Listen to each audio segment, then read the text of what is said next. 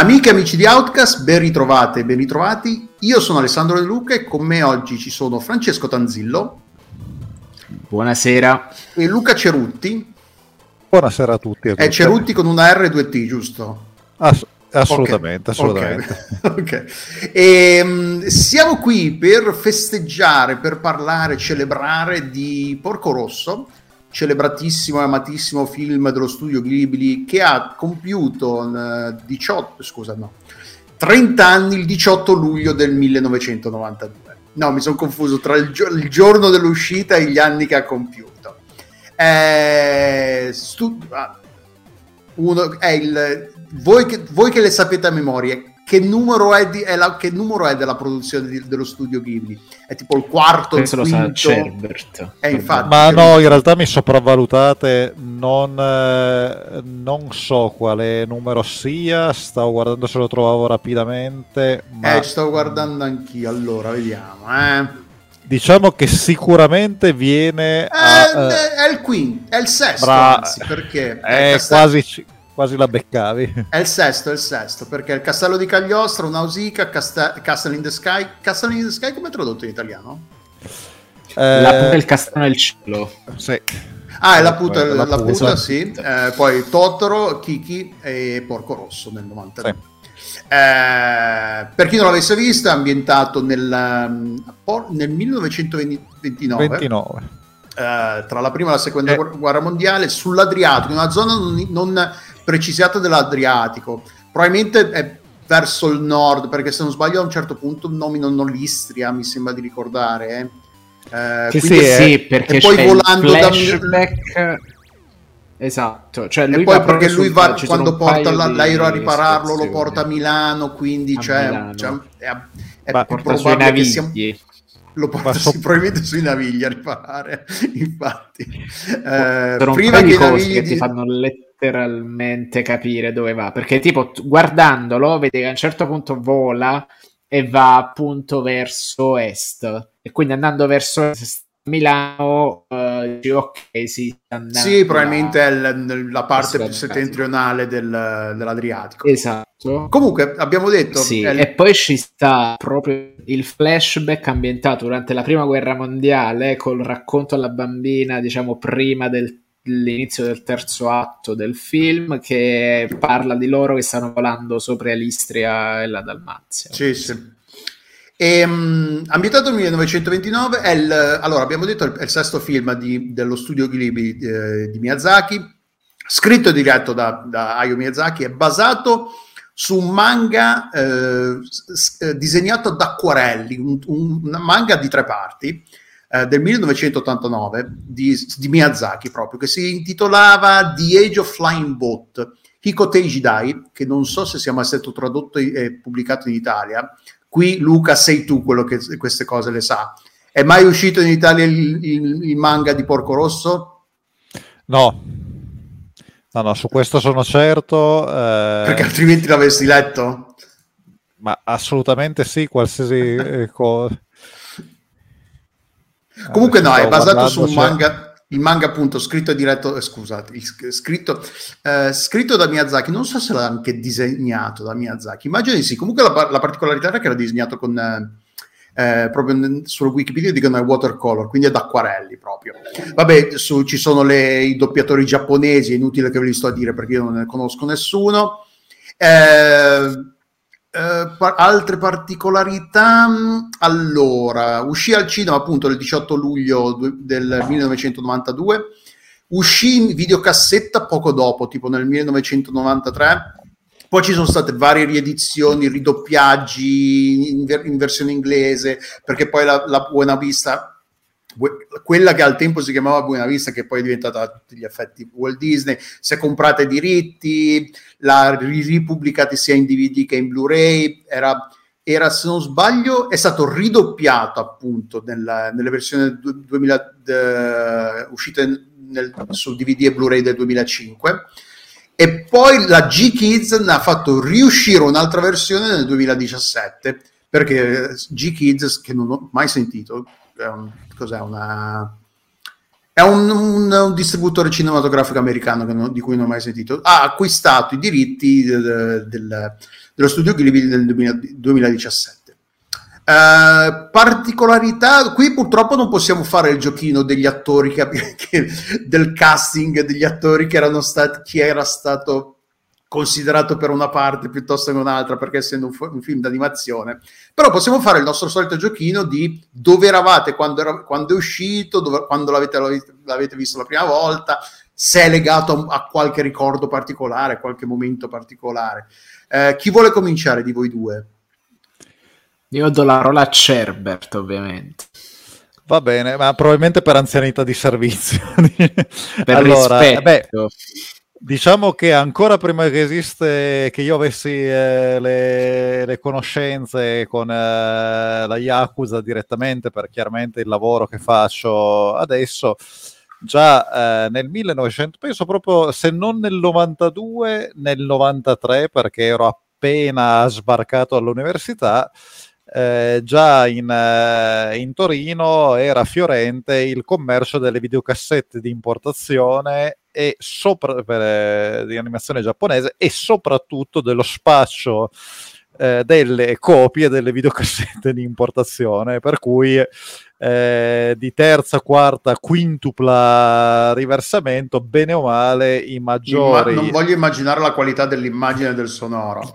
Diciamo non bellissima, ecco, il sonoro reggeva ancora l'immagine, no, però tanto come giustamente ricorda anche ogni tanto il buon Maderna, tanto li guardavi su un televisore Mivar eh, 36 eh, massimo 40 pollici eh, con, eh, con erano quelli grossi 40 pollici ma in effetti ragione grossi, tre... Eh. direi 32 direi che se andava bene era 32 solo che io con le misure sono una, se... una frana Comunque, tanto li guardavi lì sopra perché sicuramente non ti lasciavano usare i genitori eh, degli amici dotati di video, eccetera. Comunque non ti lasciavano usare il, il salotto, quindi era quasi sempre il televisore di, di camera e quindi mh, anche la qualità d'immagine la si riusciva a reggere. Però Fatto sta che appunto eh, era fiorente questo commercio e scambio di, eh, di, di, eh, di, videocassette e soprattutto ce ne fotteva sega al tempo che si trattasse di eh, eventualmente o erano le edizioni americane o molto più spesso capitava veramente di vedersi eh, le edizioni giapponesi, così vidi Akira,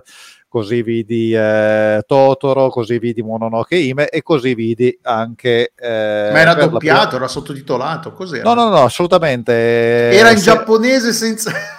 assolutamente Poruko... Maruko...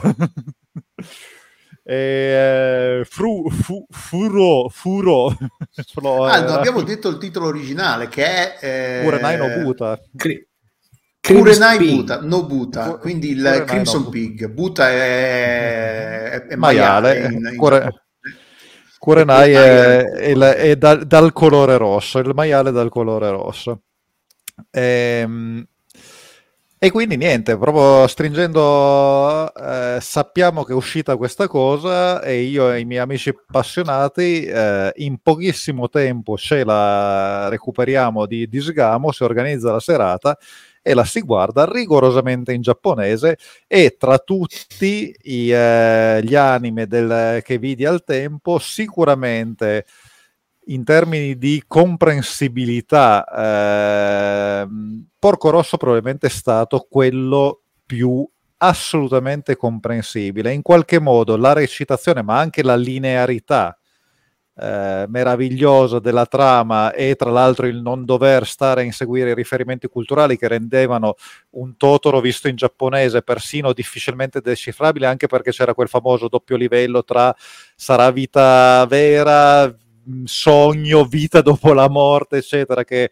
eh, ti, ti eh, si incrociavano e ti lasciavano, cioè necessitavano di, eh, di avere dell'ambiguità Porco Rosso no, Porco Rosso esattamente come un Lupin terzo il castello di Cagliostro, tira sì, dritto, un film d'avventura abbastanza come classico, un treno, i personaggi sono immediatamente comprensibili e eh, immediatamente caratterizzati, quindi riuscivi quasi a, um, interpretarti, se non a tradurre, chiaramente non avevamo i mezzi, però riuscì a interpretare le battute. Non c'era neanche qualcuno che capiva un, un po' di giapponese, una eravate proprio fissati al punto di... Ma veramente... Una, una ma come avevate scoperto della sua esistenza? Perché non, internet non c'era, Beh, il torrent non esisteva. Eh, però tieni conto che esisteva una cosa che poi è andata completamente persa, che inizia nell'85. No, no, eh, noi trascuriamo sempre la carta stampata, signori tu tieni conto che dall'85, da quando mm. inizia l'esplosione dei manga in, eh, con, con, la granata press,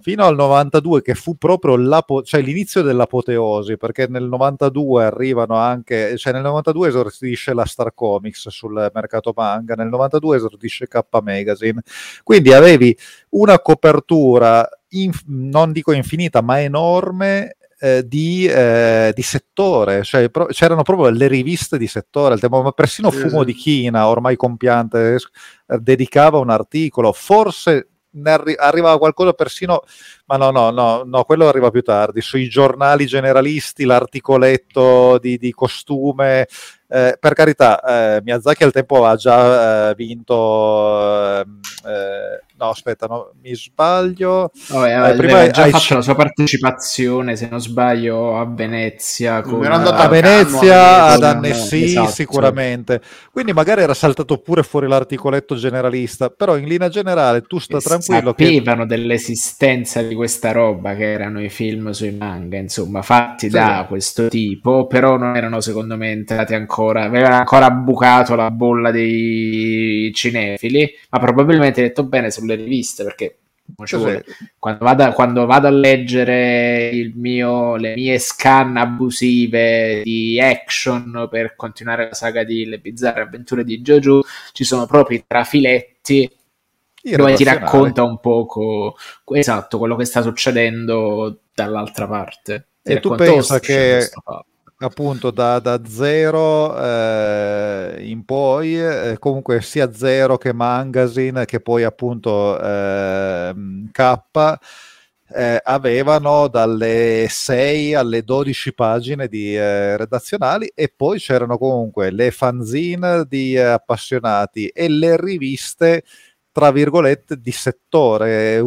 Non vorrei dire forse in realtà Animania è del 94 Animania in realtà è del 94 altre riviste proprio pubblicate da editori non di primissimo livello ma che comunque riuscivano ad avere una distribuzione nazionale le trovi, nel, le trovi naz- sicuramente nel periodo in cui eh, la Star Comics diciamo esordisce nel settore manga. Quindi in realtà c'è anche co- il discorso che noi siamo abituati anche all'immediatezza delle notizie che scopri esce una cosa la notizia ti arriva due ore dopo la sai subito. Al tempo le cose le sapevi giustamente un mese un mese e mezzo dopo quando e, e tanto la, la videocassetta sì, probabilmente ce la procurammo sei, sei mesi, mesi, se non un anno dopo infatti cioè... sì, non è che oh madonna è uscito il nuovo Miyazaki dobbiamo scaricarlo dobbiamo dobbiamo recuperarlo subito immediatamente. No, sì, i tempi erano fortuna, diversi.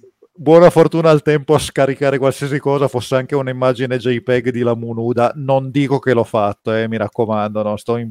Napster c'era già al tempo nel 92. 92, sai che... Mm. Mm. Napster 2001 no. era atti- è stato attivo Dai. tra il 99 e il 2001 quindi l'internet per quelle robe lì cominciava a muovere i primi passi erano pio- gli anni del, dei pionieri del no, non eh no 92 sì, sì, infatti, dieci no, anni sono... dopo eh, dieci anni dopo no no c'è ragione sì sì no no quindi no. No, Però, no quindi per... no. Se non, se non se, sai al tempo si dice sono cadute le videocassette dal container ne vuoi ne ho se non c'era queste quello. cose delle cassette cadute dal container non sì, ma oppure trovavi eh, il, appunto il, il, il, al tempo persino fumet- il concetto di fumetteria eh, era lì lì da venire, cioè c'erano eh, a Torino ce n'era una per capirci. A Genova un paio, una che era tra virgolette famosa, poi ne hanno aperta un'altra, due, un paio, sì, ma era a Torino, diciamo che da quando io cominciai l'università aprirono altre, cioè cominciarono ad aprire, però fino ai tem- per tutti i tempi del liceo un solo fornitore c'era e poi appunto cominciano a moltiplicarsi, ci sono anche videoteche che si cominciano a interessare e quindi cosa facevano? Prendevano, facevano arrivare. Si facevano costi... prestare le vostre videocassette e le copiavano? Sì, no, no, ma alcuni erano intraprendenti e si facevano arrivare a costi esorbitanti dal Giappone tramite, al tempo c'erano già eh, sicuramente i, eh, eh, i, circuiti di eh, vendita videocassette internazionali. Sì, io mi ricordo che ecco. c'erano il, la, l'importazione parallela, come io compravo esatto. i videogiochi della PlayStation paralleli c'erano anche quelli delle videocassette, eh. figurati, sì, sì. Se li facevano esattamente come succedeva per i paralleli, anche per eh, queste cose se le facevano arrivare e poi cominciavano a, forn- a rifornire di eh, duplicati e quindi la cosa poi sì, si moltiplicava. Quindi sostanzialmente il primo incontro fu in uh, lingua originale, poi uscì anni dopo con eh, il eh, penso che la prima era ancora quando i diritti della, dello studio Ghibli li aveva la Buena Vista International eh, quindi non ancora al momento la Red, diciamo così, oppure, oppure forse fu addirittura il primo la Red, eh, forse eravamo nell'interregno. Comunque lo vidi al cinema in, eh, in seconda battuta. E, e, e, mi fiondai al cinema chiaramente dei one ah, posso, si capisce cosa dicono incredibile. E, e, qua magari eh, cioè qua spezzo una lancia mentre ci siamo tu dici eh, la questione sugli interpreti e tutto.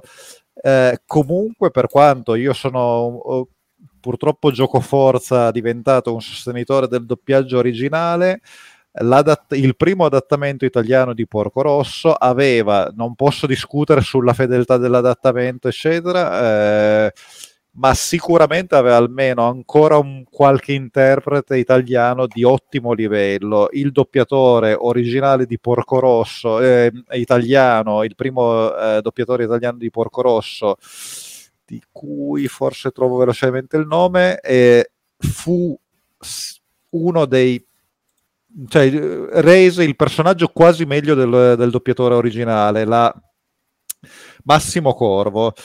Eh, la risata di Massimo Corvo eh, che interpreta Porco Rosso è più trascinante e più piena e larga e, e la risata di, Robel, di, Roberto del Giudice per Lupin supera l'originale è, è qualcosa che diventa iconico proprio è, è come il, il, doppiatore italiano di, di, Eddie Murphy che alla fine lo rende più, eh, più folle Tonino del, Accolla. Del, Tonino Accolla che lo rende più folle dell'originale e stessa cosa Roberta Pellini che fa Madame Gina era da, sen- da, sentire era veramente una cosa, cioè la sensualità che riusciva a dare al personaggio era eccezionale. Quindi, Vabbè, qua sono gli ormoni che parlano, eri un ragazzino, eri giovane. Anche, asco- vedi se la trovi eh, ancora, ti assicuro che anche da, da più avanti la, la, è apprezzabile. Comunque, al netto di questo, e così chiudo sugli interpreti, l'interpretazione italiana in prima battuta fu davvero eh, ancora una delle... Eh, delle, de, delle interpretazioni della grande scuola di traduzione italiana, di, eh, sì, di adattamento e doppiaggio italiana, cioè quella che ci siamo completamente fumati. Adesso veramente ogni animazione che viene tradotta in italiano ha gli stessi due doppiatori che fanno la ragazzina e il ragazzino, cioè dopo un po' mi sono anche, con il massimo rispetto ai ragazzi, eh, fate anche un buon lavoro, ma mi avete rotto veramente, le... non ne posso più di sentire sempre solo voi due. Francesco, tu invece? Allora, io ho una storia molto più recente perché all'epoca tutta questa animazione giapponese non sapevo nemmeno che esistesse.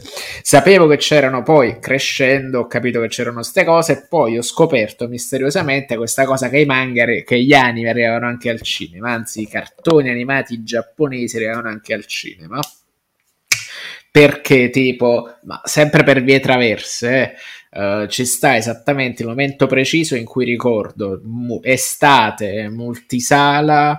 Uh, io, va, io, con mio padre vado a vedere tipo Johnny English, un fatto del genere, e mia sorella con le sue amiche dall'altra parte vanno a vedere la città incantata mi rendo conto che sia un po' il cielo e la terra, probabilmente adesso non rifarei mai una scelta del genere. La città incantata qual è? Aspetta, in la città incantata è, è Spirited Away. Ah, Spirited Away, ok.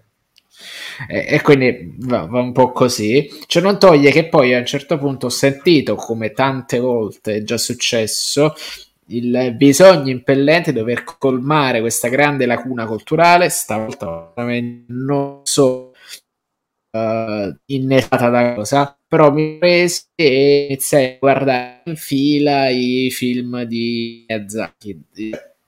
Ricerca, capii che all'interno dello studio Ghibli c'era uh, Ghibli o Leo Ghibli, dopo Ghibli. non lo ricordo, Ghibli. All'interno dello studio Ghibli c'erano due correnti principali e io non volevo vedere quello triste, quello pesante, non volevo vedere quello della tomba delle lucciole, volevo guardare invece quello simpatico con i pupazzi che poi dopo ho scoperto essere comunque una figura problematica dai tratti dittatoriali. Ma comunque, uh, inizio, c'è, c'è, questo magico momento in cui già mi facevo i recuperoni, quindi è un, è un, momento che definirei a metà tra la posizione di inizio totale ingenuo di quando scaricavo roba e adesso che ho un occhio un po' più metodico. E ricordo che un affetto che comunque Porco Rosso spiccava per appunto per questa eh, linearità, per questa più che linearità, aveva già al suo interno una, uh, come possiamo dire, era, era, dritto, era pulito, non sbavava, era, era, essenziale anche nella sua messa in scena, nella sua messa in scena meravigliosa, tra l'altro. Poi a me piacevano, cioè piacevano, piacciono gli aerei, uh, mi piace tantissimo come è rappresentato quel mondo là, come lo rappresenta soprattutto Miyazaki, è meraviglioso. E ehm, e quindi Porco Rosso è diventato insospettabilmente il mio film di Miyazaki preferito. E quindi così, però è una storia veramente molto recente perché probabilmente è capitato nemmeno troppo tempo fa, non quando masterizzavo i dischetti, quindi già un periodo di hard disk per capirci. Quindi parlo tipo cioè, massimo otto anni fa potrebbe essere. Bello, bello. Quindi per me è il mio film di Miyazaki preferito, perché ci sono gli aerei. Non, non, tu non sai, se ci fossero stati i dinosauri sarebbe piaciuto altrettanto. Ti, vuoi no. più bene ai dinosauri, ai dinosauri o agli aerei? Agli aerei. Agli aerei, ok. agli aerei. Sei... Agli aerei. Però attenzione, gli aerei, questi qua sono più, più divertenti perché poi ci sta, si alza il vento, che invece sono aerei presi male mentre invece questo invece poi è, è, è, è, pieno, è divertente, è, Ma emozionante. Quindi ti è piaciuto anche quello, un sacco quello della Pixar, come cacchio si chiamava quello con gli AI? Ce Planes. Planes. Ah, ti, sarà, ti, deve essere piaciuto pure quello, quindi. Non l'ho visto. Ma come? Ma sei, sei tutto eh, oh. distintivo pure tu, allora. Cioè, mi Ma piacciono gli aerei come pilota gli aerei. Eh, lo so, purtroppo non, non, non, funziona così. Mi piace proprio il concetto di pilotare quella roba lì, mi piace il fatto, cioè, qui entriamo già direttamente, secondo me, anticipiamo quella che è una delle grandi tematiche, l'animazione di quel film è meravigliosa, perché ne quell'aereo... dopo, non cominciare, no, ne parliamo dopo. Hai ragione, hai ragione, rispettiamo, e... rispettiamo l'ordine. E, um, io invece, vabbè, tu dov'eri, io? Dov'eri? Io, allora, io sono, io, vabbè, un po' come la generazione di Luca, che io, io sono cresciuto con, con gli anime, i cartoni animati giapponesi erano in tv a tutte le ore del giorno, perché era, cioè, era roba che arrivava in Italia e la guardavi perché era in tv, eri bambino e guardavi i cartoni animati ed erano quelli.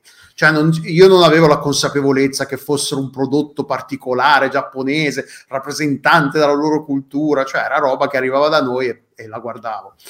E, e io so, non sapevo neanche che esistesse il, lo studio Ghibli, nel senso che di roba di Miyazaki ne avevo vista perché in Italia mi ricordo che era passato tipo Nausicaa, io mi ricordo che era passato in tv. Non mi chiedete quando, su che canale, però io mi ricordo che delle scene di Nausicaa in tv. Avevo visto Conan, che eh, era passato pure quello in tv, però non l'avevo visto consapevole del fatto che fosse una roba pubblic- eh, prodotta dallo studio Ghibli. Io ho scoperto a livello cosciente, diciamo, dell'esistenza dello studio Ghibli quando mi sono tradu- eh, tras- eh, trasferito a Londra e ho cominciato a lavorare in Square e lì era pieno di fissati di- con la roba giapponese, ovviamente, che videogiochi, anime, c'era gente che studiava giapponese, che un po' lo parlava, oppure c'erano anche giapponesi, persone giapponesi. E, e quindi loro parlando con questa, con, con, quelli che poi sono diventati, prima erano colleghi, poi sono diventati miei amici. Ah sì, Totro, ah, Porco Rosso, Studio Ghibli, Miyazaki. E poi combinazione in quel periodo erano usciti sul, sul mercato britannico delle ri- riedizioni in, eh, DVD di un bel po' di film eh, de- della, dello studio Ghibli e a quel punto io cominciai a comprarle, infatti ce l'ho qua, non ce l'ho tutti quelli, perché alcuni Mi poi li comp- che tu abbia conservato qualcosa di questi oggetti fisici. Sì, sì, no, no, cioè, vabbè, non li ho buttati via, non sono così. Poi non ne ho t- centinaia e centinaia, non sono, fossero stati una tonnellata, sai che ce li avrei buttati, però questi qua ce l'ho lì e alcuni invece li ho comprati in Giappone perché in Gia- le edizioni giapponesi dei, dei film dello studio Ghibli inc- includono non il doppiaggio, sono solo il, il doppiaggio è solo in giapponese, però i sottotitoli c'erano sia in francese che in inglese. Quindi di un qualcuno che non mi ricordo, ce l'ho lì da qualche parte, ho le edizioni giapponesi. Porco Rosso è uno di quelli che ho comprato nel Regno Unito. Quindi ho scoperto dell'esistenza dello studio Ghibli ho visto i primi film in, in, maniera cosciente, diciamo, consapevole del fatto che stavo guardando un prodotto, un, un'opera di Miyazaki dello studio Ghibli nei primi anni 2000, 2000, 2001, qualcosa del genere. Poi vabbè, li ho recuperati un po' alla volta, piano piano, un po' me li sono fatti prestare, un po' li guardavo con gli amici. E, e quindi sì, io sono arrivato molto tardi sul treno del, sul carro Miyazaki e sul carro Ghibli, anche perché non, poi non, non, ero, non avevo il giro di appassionati, non ero come Luca che aveva anche il giro di appassionati, che quindi magari te ne parlano gli amici, te lo raccontano. Avevo un amico, un paio di amici che erano, che erano appassionati di fumetti, però eh, compravamo soprattutto roba americana, solo ed esclusivamente roba americana, quindi non, non c'era neanche la cosa del te ne, te ne, parla un amico, non ce l'avevo quegli amici che erano appassionati, quindi per dire, non mi ricordo, avevo per dire, quando è uscito Ranma in Italia, io ho comprato il manga perché era uscito poco prima, avevano cominciato, era cominciato a, avevano cominciato a, a, trasmettere l'anime prima, non mi ricordo, su Telemonte Carlo forse, su uno di quei canali che probabilmente non esiste più. E poi un po' dopo, non so quanto dopo, Star Comics forse aveva cominciato a pubblicare la roba di Rumika Takahashi. Eh, quindi era uscito Ranma, era uscito anche, era, aveva fatto la riedizione di Mesomikoku, e compagnia bella. Eh, però sì, io, cioè, va bene, è una cosa di cui parliamo quando parliamo di fumetti. Io non sono un appassionato di, di roba giapponese per, di roba giapponese di, di per sé, però no, di, di, lo studio Ghibli e Miyazaki li ho recuperati tutti, li, li ho visti tutti. Mi, manca, forse mi manca eh, Via col vento lì, come si chiama quello che hai, che hai nominato? Si alza il vento. Si, si alza il vento, non l'ho ancora visto. E... Però quelli vecchi li ho visti, for... non so se ho visto quelli alternativi, diciamo quelli che, non... che, sono dello studio Ghibli, ma non sono di Miyazaki. Di Miyazaki. I Miyazaki probabilmente li ho visti tutti, però tipo quello con i panda, con gli orsi, con i tanuki, quelli eh, mi sa che non l'ho visto. Eh, la, la, tomba, la tomba delle lucciole l'ho vista mamma mia, un'esperienza che non auguro a nessuno. eh, no, cioè è bello, ma mamma mia, non penso di volerlo rivedere mai più nella vita. Eh, però sì, quindi sì, non, la, mia, la, mia, esperienza con i Ghibli è, è cominciata eh, all'inizio degli anni 2000. Diciamo, sei un Miyazakiano e non Takata, non, che. Ma Takati, sì, so, alla fine io ho guardato i Miyazaki perché poi me ne parlavano un sacco di tempo, però non, non sono uno che va a recuperare, non, non mi è mai venuta la voglia di recuperare tutta la filmografia della, ro, della roba Ghibli, per quanto, per, per, dire, il Castello di Cagliostro è uno dei miei film proprio preferitissimi della vita, proprio una roba di quella che... È bellissimo. La, la top, se mi facciamo una top 10 probabilmente il Castello di Cagliostro ci finisce dentro. Nella top 5 magari no, ma nella top 10 magari riesco a infilarci. E... Beh, aveva... Cioè, se, se, facciamo un attimino l'escursus, aveva veramente, innanzitutto, vabbè, la poetica di Miyazaki un po' cazzona cialtrona ce l'aveva tutta, nonostante tra l'altro il personaggio non fosse suo, quindi lavorasse comunque su e Però lo cambia tantissimo perché il Lupin di Miyazaki è molto più dolce, molto più televisivo, mentre invece il Lupin originale è un è una merda. Sì, sì, no, è ancora, il, è ancora Lupin con la giacca verde, ma è già un po' il Lupin con la giacca rossa, diciamo così. Esatto. È già un esatto. po' il Lupin eh, meno hard-boiled e più eh, cialtrone e eh, picaresco, ecco. Passa dall'hard-boiled esatto. al romanzo picaresco, in cui non è cioè non è il body count che fa la cosa, ma quanto riesce a essere figo e donnaiolo a rendere la cosa. Esatto. Però... invece forse il Lupin più vicino al fumetto è sempre quello della donna chiamata Fujiko Mine. Ah beh, lì si lì ritornano proprio alle origini, proprio al Lupin eh, della giacca verde di nuovo, e poi eh, sì, la tomba per Daisuke, Jigen, eh, eccetera. Però comunque già anche la poetica immaginifica, grafica grafica motoristica, se riprendiamo la sola scena dell'inseguimento con la 500 truccata, lì c'è già tutto, tutto il Miyazaki che ci pupperemo poi. Cioè, il, il momento in cui eh, c'è l'orchestra di, di, sottofondo, piano, piano, piano, piano, poi arriva la macchina della principessa, arriva la macchina degli inseguitori, Lupin e Jigen fanno armi e bagagli, leva del turbo e la 500 che apre il portellone e, parle, e parte con la nitro. Cioè lì hai veramente tutto il Miyazaki più cialtrone e cazzone che ci beccheremo dopo, che anche quello poi delle scene di volo, cioè quello che mette la, l'effetto, eh, la, la, il ritmo anche musicale sopra, eh, cioè de, fa, fa, quasi una composizione orchestrale del, de- della sua immagine. Ma mh, ok, mi è partita la divagazione da fare. Torniamo a Porco Rosso. Par- tornando un attimo agli aerei, visto che, che, così almeno facciamo contento Francesco, c'è un sacco di lavoro di, sì. di sto- lavoro storico sugli aerei, perché non tu- ovviamente non ci sono eh, modelli che sono ri- riprodotti uno a uno, però ce ne sono tanti, sono tanti aerei che si sono ispirati a modelli re- realmente esistenti. Per esempio, la, la, compagnia, la Piccolo, la compagnia che progetta il, il, il nuovo aereo di Porco Rosso, eh, è ispirata alla Caproni, che, che, è una compagnia che non conosco, che è una compagnia Beh, che esisteva tra il 1908 e il tra il 1908 e il 1950. Sì, sì, ha chiuso nel 1950. Prima che la Fiat comunque. si magnasse tutto. Beh, conta che Caproni è il protagonista, ehm, eh, diciamo così, il protagonista nascosto, il protagonista onirico di Si alza il vento è lui che ispira il giovane ingegnere giapponese eh, nella, nella, sua sì ma questo gioco, questo gioco, sui nomi che, che, riprendono personaggi esistenti o comunque fanno riferimenti storici c'è anche in Porco Rosso. E l'altra compagnia ovviamente la Piaggio perché vabbè la Piaggio la conosciamo tutti non c'è bisogno di parlarne. Eh, ci sono vari eh, modelli che, sono ispi- che, che, che, si ispirano tipo il primo il ehm, l'aereo che viene mostrato nell'ultima scena è molto simile. Io, mi, Francesco, mi aspetto che tutti questi modelli tu li conosca. Il Caproni C22J era, era molto simile Beh, a quello so a memoria, realmente ovviamente. esistito. Poi era de- una, un aereo da, da turismo multipasseggero, cioè era uno dei primi aerei da trasporto passeggeri.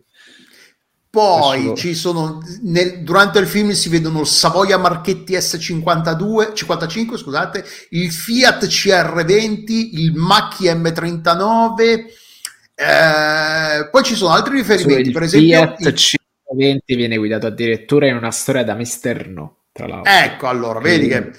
Per esempio, poi il, l'amico di Porco Rosso, che si chiama Marco, eh, che si chiama nella versione Ferrarina eh, no, no, aspetta, Marco Pagot, Pagot, pa, Pagot probabilmente non è la francese. Eh, dipende, eh, perché... Ma probabilmente cioè, cos'è? Veneto, friulano, è probabile. Così, eh, secondo lì, diciamo. me è esattamente di quella zona infatti Pagot, se non sbaglio dice proprio. E tra l'altro eh, no, nella versione americana invece non era Pagot, era, l'hanno rinominato, aspetta che l'avevo perso, dove cacchio è?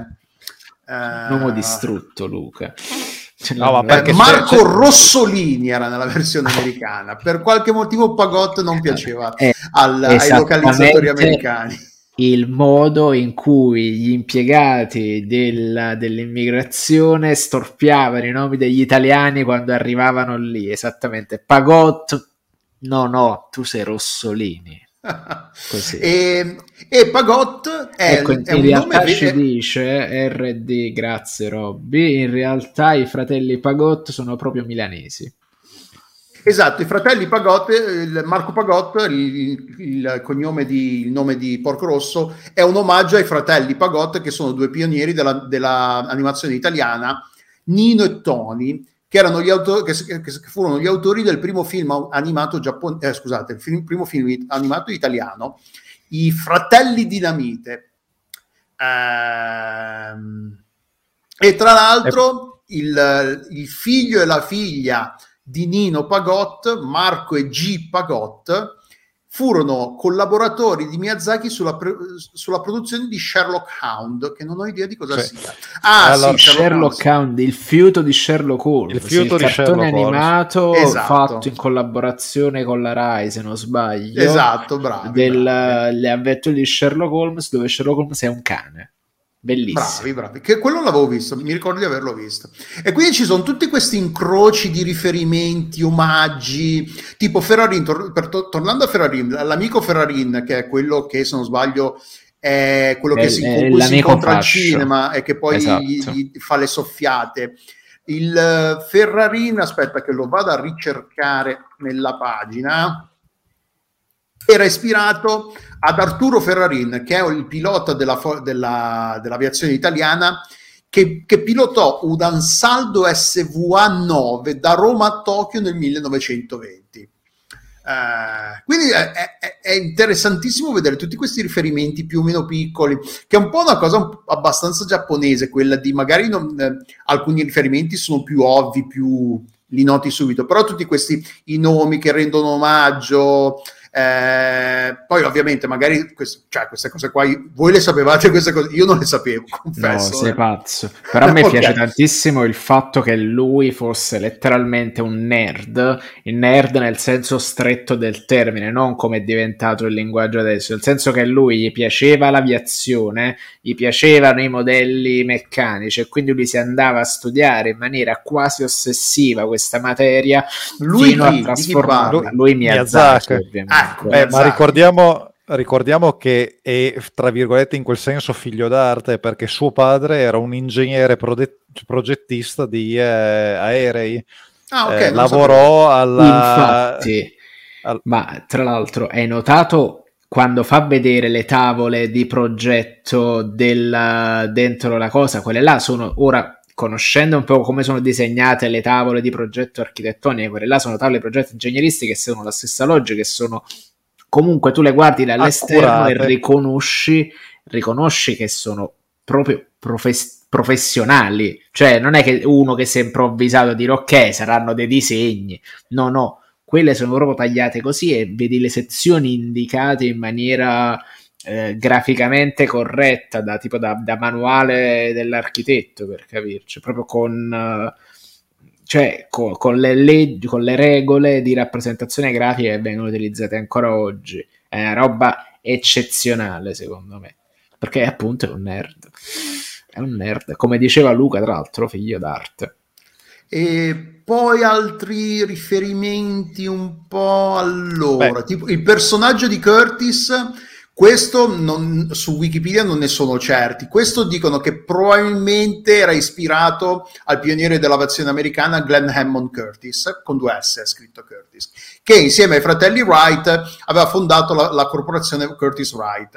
Eh, e tra l'altro il, la, l'aeroplano di Curtis, Curtis, il Curtis R3C, eh, che eh, fu costruito per la Schneider Cup del 1925, che se ricordate nel film eh, è un riferimento che Porco Rosso fa quando parla, incontra per la prima volta Curtis, se non sbaglio lo dice lui, ha vinto la, la, la Schneider Cup o qualcosa. Quindi c'è, anche qua c'è eh, questo riferimento. Poi è un riferimento abbastanza un po' velato a Ronald Reagan, il fatto che comunque eh, era attore che voleva diventare eh, presidente degli Stati Uniti e poi eh, è anche probabilmente ispirato a grandi linee anche a, a, a Errol Flynn, ai suoi, ai suoi ai suoi ruoli, anche dal punto di vista eh, del, del, viso, la, la, mascella, un po' come è disegnato, come è rappresentato. Quindi c'è un po', eh, c'è un po tanto di fonti di ispirazione. Scusa, vai Fra- Luca. No, no, no, tra l'altro sono, eh, mi è suonata una cosa, quindi ho fatto un incrocio di wiki- Wikipediaro e c'è eh, un ulteriore gioco nerdico su questa cosa perché il, um, l'aereo di Curtis è appunto il Curtis R3C l'aereo di Porco Rosso è il uh, Savoia S21 il Savo- entrambi sono ehm, velivoli che vennero, ehm, che vennero concepiti per eh, eh, partecipare alla Schneider Cup. Il Savoy S21 avrebbe dovuto partecipare alla quinta Schneider Cup, ma non ci partecipò perché il pilota era ammalato. Alla eh, sesta alla successiva vinse appunto il Curtis R- 3 c versione Variant 2. Quindi l'implicazione è che alla, alla quinta, dove si era presentato Curtis con l'R- l'R3C eh, lineare, aveva vinto perché non c'era il Savoia S21 di Porco Rosso almeno questo può essere un collegamento sì, può anche da, sì, però è una combinazione due, la cosa strana, la, la cosa strana è che sono tra l'altro cioè la cosa che fa pensare è che in realtà sono aerei da corsa non sono aerei da combattimento quindi la, la, la cosa divertente è che per l'amore della linea eccetera eh, eh, Miyazaki trasforma in aerei da, da, combattimento quelli che erano in, in realtà stati concepiti come aerei da corsa è una cosa comunque abbastanza usuale perché l'Italia ha una lunga tradizione di aerei da, combat- da aerei da corsa tramutati in aerei da combattimento, come c'era tipo lo Sparviero di cui vi parlerò approfonditamente nel Ah, non vediamo l'ora, guarda. Nel prossimo podcast a fumetti perché sto leggendo questo, questo volumone Bonelli dedicato a Mister No nasce come aereo da corsa tra l'altro con prestazioni fuori di testa. Quelli pensano giustamente di farlo, tra, di, di farlo diventare un aereo per il trasporto truppe mettendoci una torretta dietro che poi dà la tipica gobba che verrà poi chiamata dalle, dalle, aviazioni avversarie il gobbo maledetto perché era veramente molto difficile da prendere. Quindi è, in realtà è un falso storico il fatto che questi aerei fossero da corsa e vengono trasformati in aerei da combattimento ma non è inusuale che aerei da corsa venissero poi convertiti in un secondo momento per uh, il combattimento e poi, secondo me, il, la linea che hanno si adatta bene un po' al tono del film, un po' cazzone, un po' scanzonato. Non sono. È un, poi alla fine so, è tutta gente che non ha, che ha, ha, aerei un po' di fortuna, un po' raccattati, rappezzati insieme. Sono chissà dove l'ha, l'ha recuperati questi aerei, dove l'hanno trovati, dove l'hanno rubati. Eh, quindi alla fine ci sta che non siano proprio aerei fatti apposta per quella roba lì, quindi si arrangiano un po' con quello che hanno. Comunque parliamo un po' del film. Allora, eh, il film è, un, è fondamentalmente un, un, un, film d'avventura eh, piuttosto classico, non, è, non ha, ha, ha, la parte un po' diciamo onirica, mistica, che non si capisce bene, magica del, della trasformazione di, di Marco in Porco Rosso. Però per il resto è è saldamente ancorato nella realtà, il fatto che ci sono così tanti riferimenti al fascismo, il fatto che sia, che sia ambientato in una zona geografica piuttosto abbastanza facilmente identificabile, eh, il fatto anche che ci siano queste, tutti questi riferimenti appunto il bar, il bar osteria, ristorante della signora, signorina o signora? In italiano. Eh, Viene chiamata allora, signora. Signora sì, Gina. Perché tra l'altro signora... è vedova, quindi esatto. ah, ok, sì, l'avrebbero sì, mai giusto, chiamata. Giusto, giusto. Sì, della signora Gina. Che è anche molto credibile questa oasi, questa zona franca in cui i, i amici e nemici si riuniscono e magari sì, si parlano male l'uno dietro le, le spalle dell'altro, però alla fine vanno lì per riposarsi, per, bere, per godersi la compagnia e per ascoltare appunto, c'è la scena molto bella di Curtis quando Gina incomincia a cantare che dice Curtis ma state zitti e fatemi ascoltare, godetevi lo spettacolo, che è una cosa molto poetica come cosa.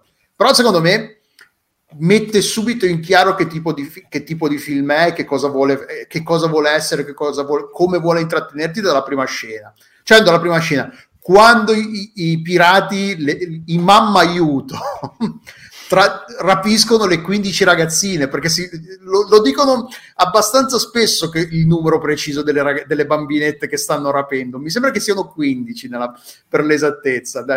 E proprio lì lo capisci che anche i cattivi non sono poi così cattivi, sono un po' costretti dalla situazione, dal, dalla, eh, magari sono reduci dalla guerra, eh, de, de, la depressione, non ci sono i soldi, si devono arrangiare in, in qualche modo.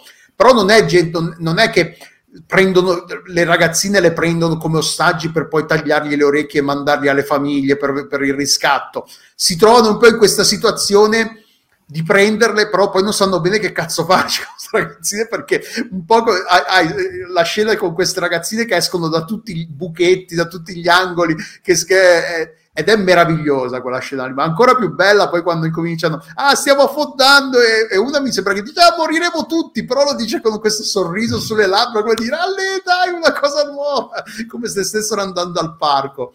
E poi dice, ma tranquilli, siamo, de- non dice tipo siamo della squadra di nuoto, qualcosa del genere. Sì, noi siamo del club di nuoto della scuola, quindi sappiamo nuotare. Esatto, quindi a tutte queste piccole cose, in una scena che dura cos'è, 10 minuti, un quarto d'ora, che è pieno di, di dettagli particolari, le, poi l'estetica dei, dei, dei, cattivi, appunto, anche quando, sta, anche quando c'è il pirata che sta sparando con la mitragliatrice, comunque lo sai che sembra quasi che non stia mirando, che lo, non voglia colpire sul serio Porco Rosso e poi quando invece colpisce la coda del proprio aereo invece. E già lì secondo me mette subito in chiaro ed è una delle, delle scene d'apertura più belle del, del, cinema in generale. È proprio bella, intrattiene, diverte, ti fa capire subito, mette in chiaro subito le cose. Poi è proprio bella, bella, parte subito a mille e di lì poi hai momenti di calma, eh però lì subito mette in chiaro, ok, questo è il tipo di film che, che, che, che vi faccio, che, state per guardare. Se volete, eh, alzatevi dal cinema adesso oppure spegnete la videocassetta o spegnete lo stream perché questo è il tipo di film. E, ehm, quindi la, l'impressione riguardandolo, eh, quando l'avevate visto la, l'ultima volta? Per L'ho visto soltanto Io era diverso volta. tempo che non lo vedevo, diversi anni, non saprei pre- precisamente, però me lo ricordavo bene, però non, la, non lo vedevo da un po'. Voi da quant'è che non lo vedevate?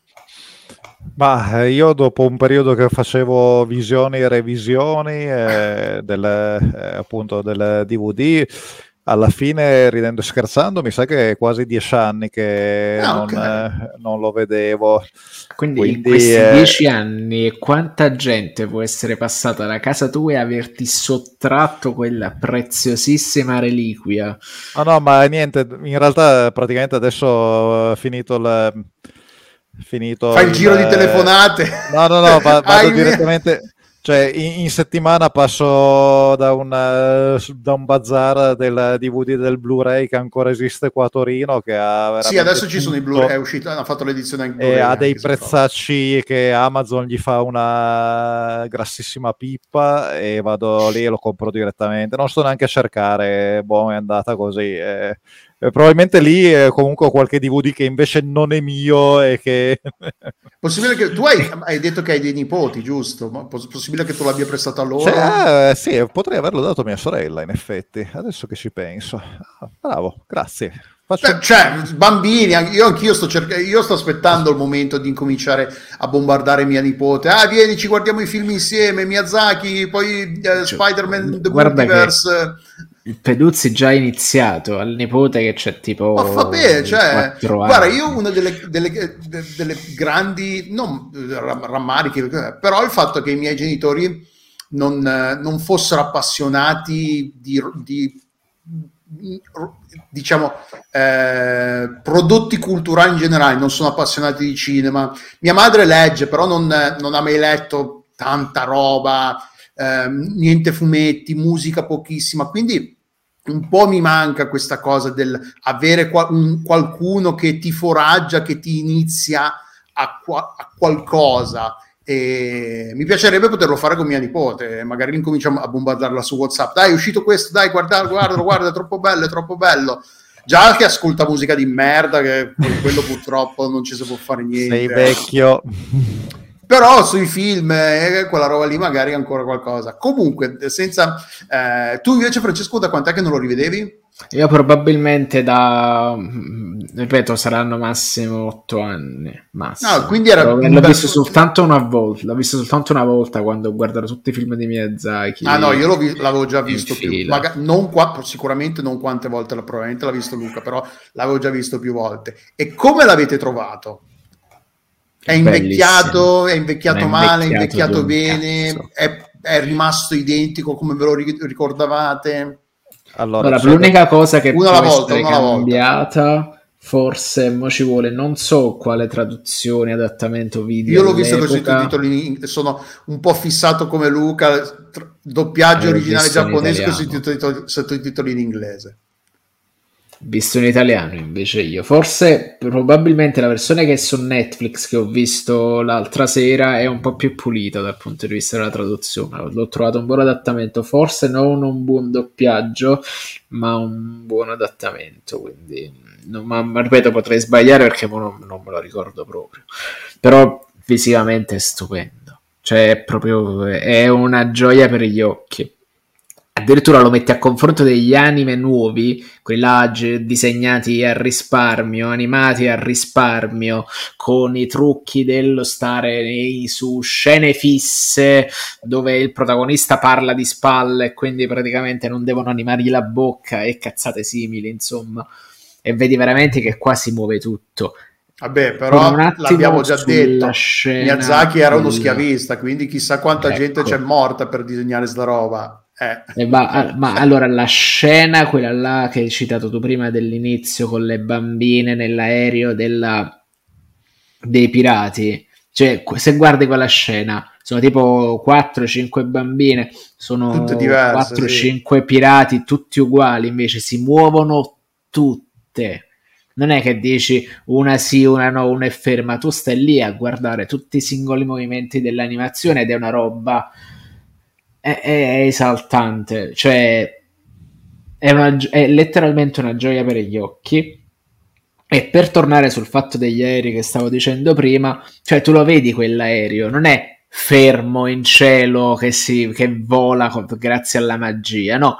Che l'aereo è fermo e magari fanno, scorrono il, il, lo Invece, sfondo dietro. Esatto, no, no, cioè si muove perché semplicemente cioè, cioè il, il, motore vibra, si sbatte, una cosa che ha, ha, una fisica sua, ha una sua logica che gli permette di funzionare, di muoversi e soprattutto delle re- leggi fisiche che gli permettono di stare in cielo. Ma poi Pure se è un cazzo di disegno. Un me- è una, è, una, è, un mezzo narrativo perché racconta appunto quanto scassati fossero questi aerei, come volassero sì. Per grazia divina ogni volta cioè, che ti racconta come atterravano, se sarebbero atterrati, o anzi a, ammarati perché erano tutti dei, del, eh, non Ora, cioè, ti, ti, racconta letteralmente questo, questa, questo movimento, questa vibrazione continua, ti racconta anche appunto di tutto quello che abbiamo detto prima che è nella cultura di Miyazaki che se l'è studiata, che è un'epoca potremmo quasi definire eroica, avventurosa, scanzonata, dove c'erano tipo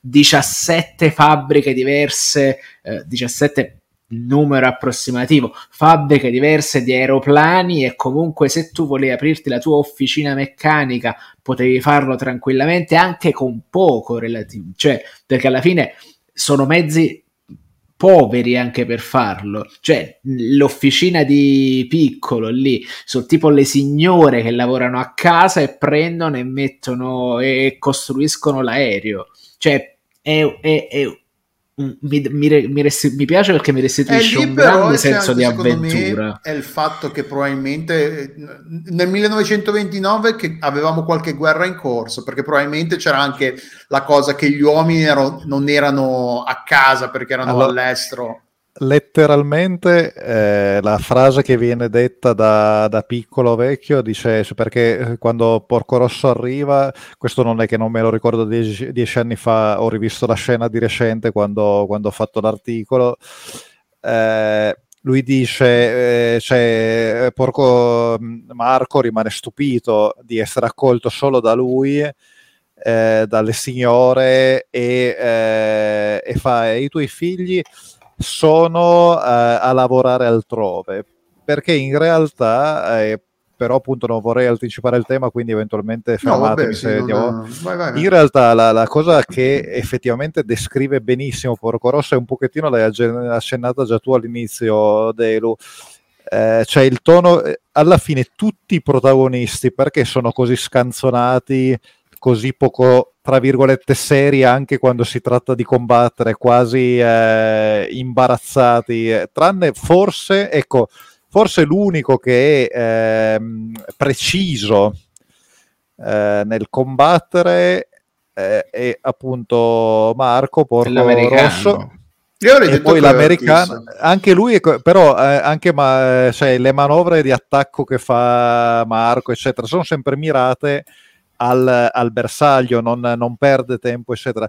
Perché lui è l'unico tra tutti che probabilmente, cioè che, no, lui l'unico di cui sappiamo certamente che ha esperienza di guerra, certamente che ha esperienza di aver ucciso in combattimento, eh, ma e quindi però sia lui che tutti gli altri, con la sola forse eccezione di Curtis che invece ha una carriera davanti eh, luminosa, sono dei rietti sono... Eh, secondo me hanno anche tutti una tragedia personale, ce l'hanno tutti, che si portano dietro qualcosa. Però non viene, non viene quella spi... cosa lì. Cioè, comunque tutti si riconoscono sicuramente come parte di un mondo che sta finendo.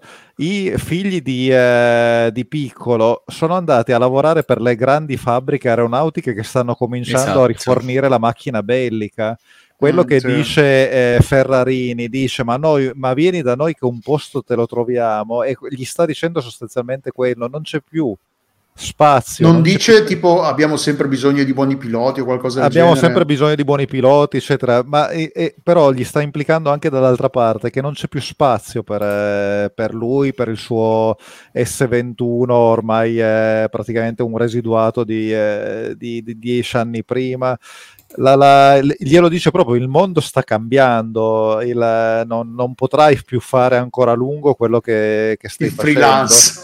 il freelance è quello che si fa i fatti suoi che decide sotto che bandiera schierarsi è il capitalismo, qualche... Francesco, è colpa del capitalismo. Esatto, colpa del capitalismo. No, purtroppo, purtroppo, è pure peggio. È, fascismo, è, sì. è colpa della guerra, è colpa del, del, della macchina bellica che ormai è stata avviata e non si fermerà e quindi spazzerà via eh, tutto. Tant'è che eh, e però arriviamo già alla scena finale, quindi questa me la, me la riservo. No, vabbè, la scena finale magari ne parliamo. C'è ancora tutto no, non vorrei, Esatto, non sì, vorrei sì. andare a chiudere, però sicuramente c'è questa questo significato, cioè perché i ragazzi non ci sono, non necessariamente perché sono stati mandati in guerra, ma comunque probabilmente sono andati a lavorare per la macchina bellica che nel 1929 era già in piena era funzione. Esatto. Sì, Madonna, sì, sì. E quindi restano solo le donne, restano solo le bambine, restano solo i vecchi a potersi ancora occupare del del vecchio mondo, diciamo così, della vecchia eh, produzione. E eh, sotto questo profilo è anche incredibilmente, cioè quella vena incredibilmente romantica proprio appunto di nostalgia di quel periodo che sta finendo, tra le altre cose. Sì. E poi appunto è veramente una rappresentazione, cioè la cosa fantastica è il tono che viene dato da subito, che hai eh, descritto benissimo, e che comunque io vi racconto questa cosa e ve la racconto in maniera leggera, ma vi racconto comunque, tra virgolette, come hai detto tu all'inizio, Delu, vi racconto una storia verosimile, se non vera. Vi racconto di eh, persone che ancora vivevano in un mondo che ancora non era stato, cioè tutta eh, da, dal dettaglio, da tutti i citazionismi che hai detto, dalla scelta degli ambienti, l'Hotel Adriano di eh, Gina. Eh, Hotel e, così, Adriano, e così ringrazio anche RD 1994 eh, che ci aveva eh, potrebbe, lui dice, poteva essere localizzato sul lago di Como. In lei, effetti, lei. Beh, lo dicono però che sull'Adriatico, ah. lo dicono più volte che sì, cioè, realtà... non, sono le, le, la, la, parte iniziale, la, il testo iniziale lo dice che è ambientato sull'Adriatico. Sì, però in realtà è un pochettino li mente perché il, l'isola è copiata da, eh, cioè comunque l'identificazione è corretta e nel nord Italia. L'isola è copiata eh, in parte dall'isola di, eh, di San Giulio, eh, no, non dall'isola di San Giulio, comunque da un'isola del del, Lago Maggiore, una delle isole Borromee del Lago Maggiore, e poi in altra Vabbè, parte da, sì, da delle isole del Lago poetiche. di Seo. Però con, comunque sempre l'attenzione a cercare di creare qualcosa di verosimile e realistico come è verosimile, realistica e meravigliosa e ritorniamo lì la sequenza appunto vo- come volano questi oggetti Mamma cioè que- questa vibrazioni questo questa precarietà che quando il pilota però proprio perché è ancora un artista, diciamo così, dell'aria, non, non, non, è ancora, non, è un professionista, è un artista dell'aria, quando becca la corrente eh, ascensionale giusta, quando infila eh, il volo radente corretto, si può permettere di staccare tutto e allora quella massa vibrante, rumorosa, che perde olio perché perdono olio in continuazione, eccetera, plana e lì si vede appunto la, la, la capacità, il senso del ritmo la, di, musicale di Miyazaki, che, che, che, citavo prima parlando di eh, Lupin III, plana come se fosse un assolo di, eh, di violino, una co- cioè diventa di una leggerezza, di una etereità infinita dal momento prima che era ah, molto podcastiano è... questo momento è... in cui tu dici fai il gesto con le mani eh, hai ragione. chi, sa, chi, chi ci ascolta, ascolta mi perdoni. Però è lasciato all'immaginazione si passa dal rumore casino dal rumore alla pace assoluta al, al, al eterea.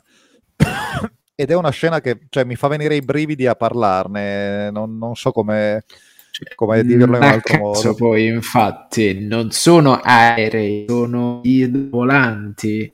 Perché a parte che ci sta appunto come sì, questa non bravo, interruzione tra cielo e terra, che loro atterrano sull'acqua e la sensazione di, att- di atterrare, su- cioè atterrare è scorretto, di ammarare Esatto, quando ammarano sull'acqua praticamente creano una composizione che è diversa, cioè è leggiadra, l'attrito funziona diversamente e, e non è detto che sia meno brusco, perché poi dipende dalla velocità, dipende dalla viscosità del liquido, dipende da tante cose però in compenso quelle scene là è come se fosse come se non smettessero mai di essere nel blu, sono costantemente sospese e quindi sembrano costantemente privi di peso, nonostante siano entità fisiche perché si muovono in maniera coerente e corretta.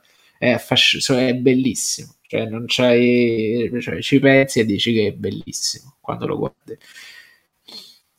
Allora, mi rendo conto che è un po' difficile eh, fare un non voglio fare una classifica delle scene più belle perché appunto è, è una scena bella dietro l'altra, è, è, un insieme che è difficile, però le scene preferite, quelle che per dire su YouTube vi riguardate all'infinito perché sono, eh, sono, vi piacciono da morire scene che, di cui non vi stancate mai, potete dire, non ce n'è necessariamente solo una, potete dirne anche due, tre, quanti.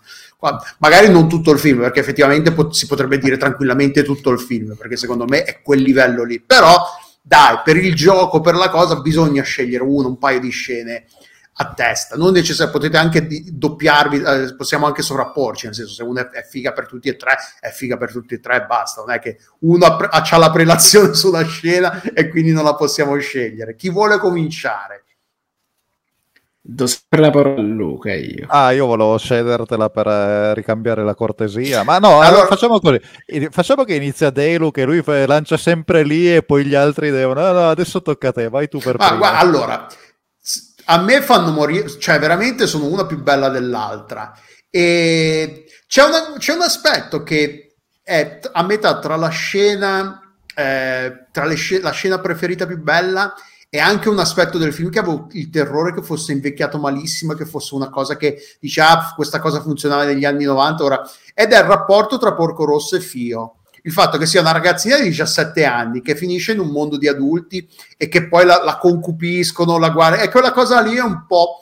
però non scade mai nell'epego, non scade mai nel nel fastidioso, nel, che poi essendo un prodotto giapponese purtroppo sta roba nei prodotti giapponesi, le, loli, le lolite, tutte queste robe qui pur, nella, nella, produzione giapponese cioè, spe, ci sono spesso. Qui invece la mantengono sempre, anche Porco Rosso, Marco, quando il nonno gli dice ah non ci pensare nemmeno, lui no no, ma non, che arrossisce, è sempre mantenuto in un rapporto, è credibile che una diciassettenne si prenda una cotta per un adulto, soprattutto ok, è un porco, però so, sorpassando questa cosa che è nella ultra carismatico. Film, è appunto è carismatico, è un avventuriero, un pilota, lei fi- è appassionata, gli progetta, gli, ci sta che si prenda una cotta per, che per Marco. E il rapporto è sempre mantenuto in... Cioè lui non, approf- non approfitta mai della sua posizione di potere e se tutte le scene con Fio secondo me sono una più bella dell'altra eh, ma so, anche alla fine a me fa morire quando cominciano, cioè il combatti, quando si picchiano tra, c'è il, la, il duello tra, tra, Curtis e Porco Rosso. E a un certo punto, se, se non ricordo male, att- ammarano perché la, le, hanno entrambi le, le, le mitragliatrici, mitragliatrici. E eh, tutti vanno verso l'acqua dove le, le, la, la, parte il bagnasciuga dove sono lì dove stanno, si stanno prendendo a pugni e Fio scatta in piedi e corre per andare a vedere. E il, il, il pirata che dice il premio deve rimanere seduto tipo premi, i premi devono rimanere seduti non devono correre qualcosa del genere che secondo me è una battuta di una stupidità una, però è in quel contesto, in quel momento a me fa, ha fatto spaccare, fa sempre spaccare. spaccare da ridere, perché il premio, i premi non possono muoversi, dice qualcosa del genere. E, però in generale sì, il, cioè è tutto il film veramente una roba, dici, te lo ricordo. Non è che dici, scegliere una scena è veramente difficile. Poi vabbè, la, la scena in cui introdu- introducono il personaggio di Curtis con Gina che canta e introducono anche il personaggio di Gina. Eh, um, il, il, l'Hotel Adriano si chiama, giusto? Sì. L'Hotel Adriano, Adriano, questa oasi per i pirati. Un posto con... meraviglioso, tra l'altro. Quando lei va, va, alla tavolata dei pirati che gli dice, ah ma cosa state facendo? Non comportatevi bene, sapete loro che, che arrossiscono, ah sì, come ragazzini, come ragazzini. Eh, quella, quella, è una delle, diciamo, fi- le scene in cui ci sono Fio le, le adoro, è proprio un personaggio proprio bello, eh, eh, questa, la passione adolescenziale del, del, del credere, del, voler, del credere di poter fare qualsiasi cosa, anche se è il 1930, 1929, quindi figurati, appunto, se siamo ancora arretrati nella parità tra i sessi adesso, figuriamoci nel 1929. Però no, è Fio, è, è, è, le scene in cui ci sono fi- c'è, c'è Fio per me rullano tutte Luca dimmi tu allora, guarda. Ne puoi eh, scegliere tu, tutte, eh, se vuoi. Sì, sì no, io in realtà, io in realtà eh, ho la scena, cioè è raro che io... Ma no, in realtà nell'ambito dei eh, film eh, mi capita spesso di avere la scena, quella che... Ma mi permetto di eh, mettere un'opzione sul futuro e poi eh, quando abbiamo finito questo giro darti la, la, la mia interpretazione del perché Fio è così eh, centrale e soprattutto perché è così coerente con la poetica di Miyazaki, Miyazakiana che Beh sì, la figu- non è, c'è sempre quel è, tipo di ragazzina nei suoi sì, film alla fine. Ma è proprio una, un discorso che in realtà è molto poco giapponese ed è molto poco, tra virgolette, e lo associeresti molto poco da Miyazaki se uno pensa al suo caratteraccio come persona, proprio quando si crea la, la distorsione tra l'uomo e l'artista, che in realtà poi il suo caratteraccio è una cosa appariscente, in realtà come sappiamo, come dice anche Zero Calcare, le, le, persone sono dei dadi eh, da 100 fasce, neanche da, da, da 6 fasce, quindi... Però, sc- riavvolgo, metto l'opzione sul futuro, ma ora torniamo al presente. Eh, scena preferita, una sola. Rigu- c'è Fio, tra l'altro, eh Beh, ed è quando eh, la notte prima del duello con Curtis. C'è questa scena in cui c'è eh, Porco Rosso seduto a una scrivania da campo che sta facendo una cosa che è molto eh, eh, old, duellanti old style, cioè sta verificando a uno a uno i proiettili della mitragliatrice. E mentre è lì, con la sola luce di una lampada di fronte, Fio sta dormendo. che fa sveglia, tantissima luce sta lampada, eh, diciamo. Che crea soprattutto, crea soprattutto un gioco di contrasti forti, essendo l'unica fonte di luce. Fio si sveglia, guarda verso Marco e lei è con noi e, e noi con lei, gli spettatori, per il gioco di ombre il volto del, del porco si trasforma nel volto di Marco, cioè del, dell'essere umano Marco Pagò, che, eh, che avrebbe all'età di, eh, che avrebbe in quel momento, perché noi l'abbiamo sempre visto giovane nei flashback, ma non, la, non sappiamo, e vediamo il suo volto eh, trasfigurato rispetto a quello del maiale, come se la maledizione per un secondo per un solo secondo, perché poi Fio si sfrega gli occhi e quello che vede è di nuovo Marco, ma tra l'altro la grandissima capacità di Miyazaki e del suo studio è che non riesci quasi a capire dov'era la differenza, perché non, è, non ha trasformato il volto di, eh, di Porco Rosso, ha cambiato le ombre e ti ha ridisegnato eh, Super Xenus, no, in realtà non è stato ancora detto, ma possiamo ricordare, eh, esatto, la frase immortale meglio porco che fascista e andiamo tranquilli, dovevamo, eh, dovevamo togliersela, è ragionissimo.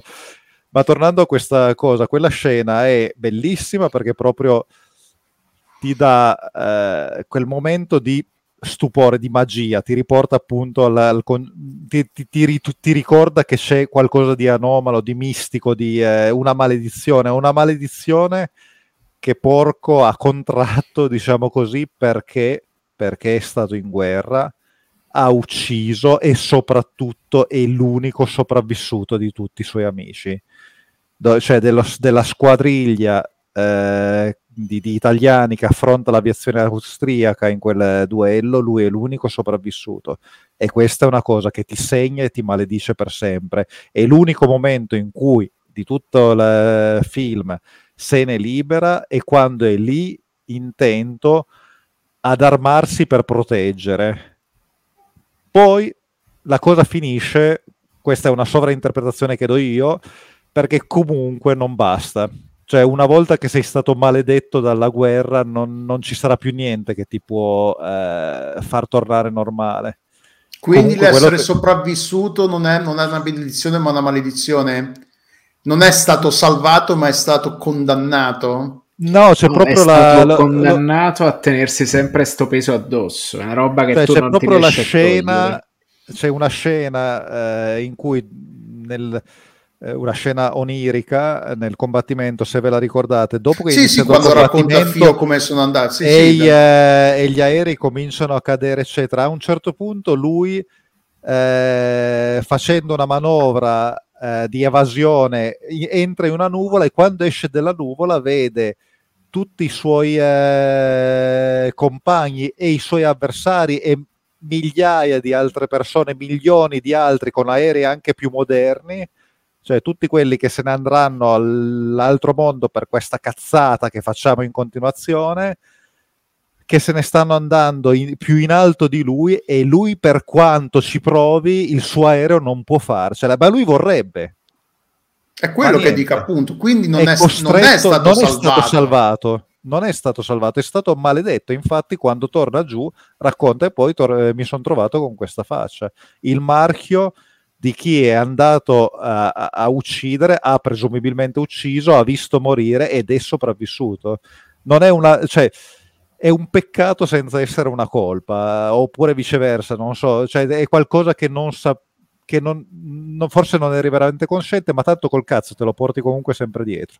Esatto. E... Però guarda, era esattamente la scena che avrei messo io tra le mie preferite ah. perché la trovo incredibilmente poetica, incredibilmente drammatica, delicatissima ed essenziale e poi la chiude con tanto non è detto che là c'era il paradiso, poteva esserci l'inferno alla fine di quella traiettoria. Sì, che è anche là lascia tantissimo. Una pensare. cosa, un parallelo che mi è venuto in mente e par- lo dico a te perché ne abbiamo parlato, però la scena in che racconta Marco quella appunto del combattimento, c'erano austriaci ovunque. Non c'è il parallelo in quando, con Tom Skerritt che la, racconta a Maverick come è morto suo padre in Top Gun. Sì, non è anche. quella cosa lì. Esattamente quella cosa lì. E qua mi avete preso in contropiede, non ci avevo pensato. No, mi è venuto in mente adesso, tra l'altro, ripensandoci, non è quell'immagine lì, c'erano cattivi ovunque, ci sparavano da tutti i lati, ma eh, è quella roba lì, perché appunto Marco lo dice, eh, c'erano, c'erano, erano molti più di noi, lo dice che erano in una, situaz- in una situazione che erano eh, in, in numeri minori rispetto agli avversari, se non sbaglio, qualcosa del genere.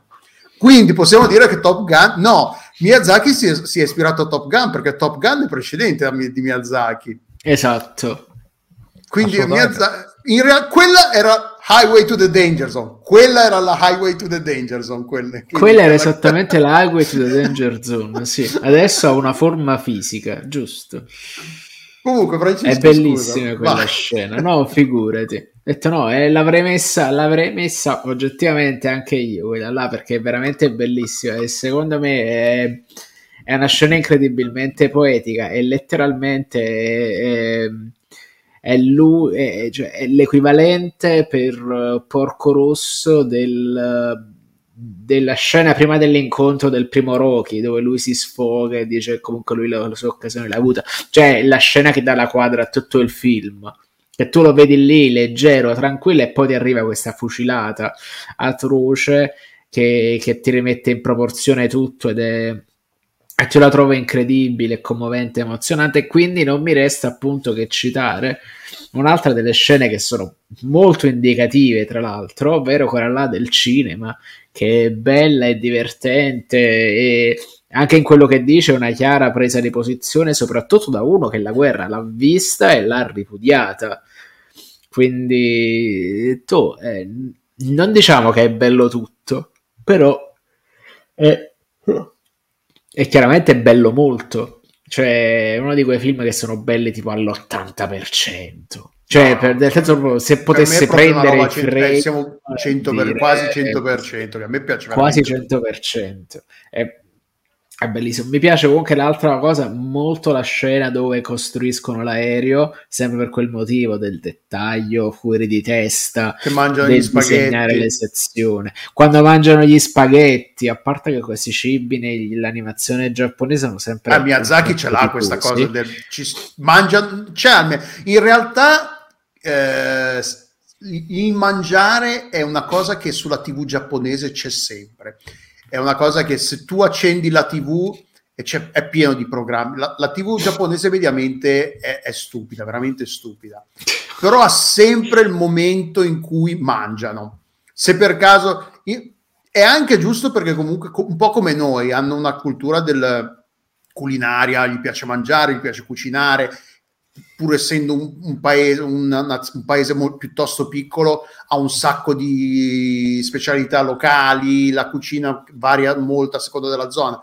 E c'è questa cosa della la, la, la TV giapponese, c'è sempre la, il momento in cui provano il prodotto locale e poi ah, umai, wow, oishi e mangiano sai, questa cosa che ovviamente l'avranno già provata mille volte, però sono sempre quindi poi Miyazaki, Miyazaki ce l'ha sta cosa che mangiano addir- sempre nei suoi film, almeno c'è una Addirittura ho un'altra super teoria su questo fatto della, della raffigurazione del cibo in Miyazaki, mm. perché c'è la cultura, voi che siete stati in Giappone sapete, delle, por- delle vetrine dei ristoranti con il cibo di cera.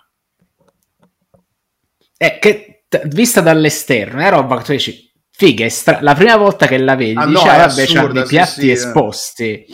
Quando sono ad, ad, alto livello, queste riproduzioni di cibo sembrano ultra realistiche, come dire il Madame Tussauds della, della cucina, insomma.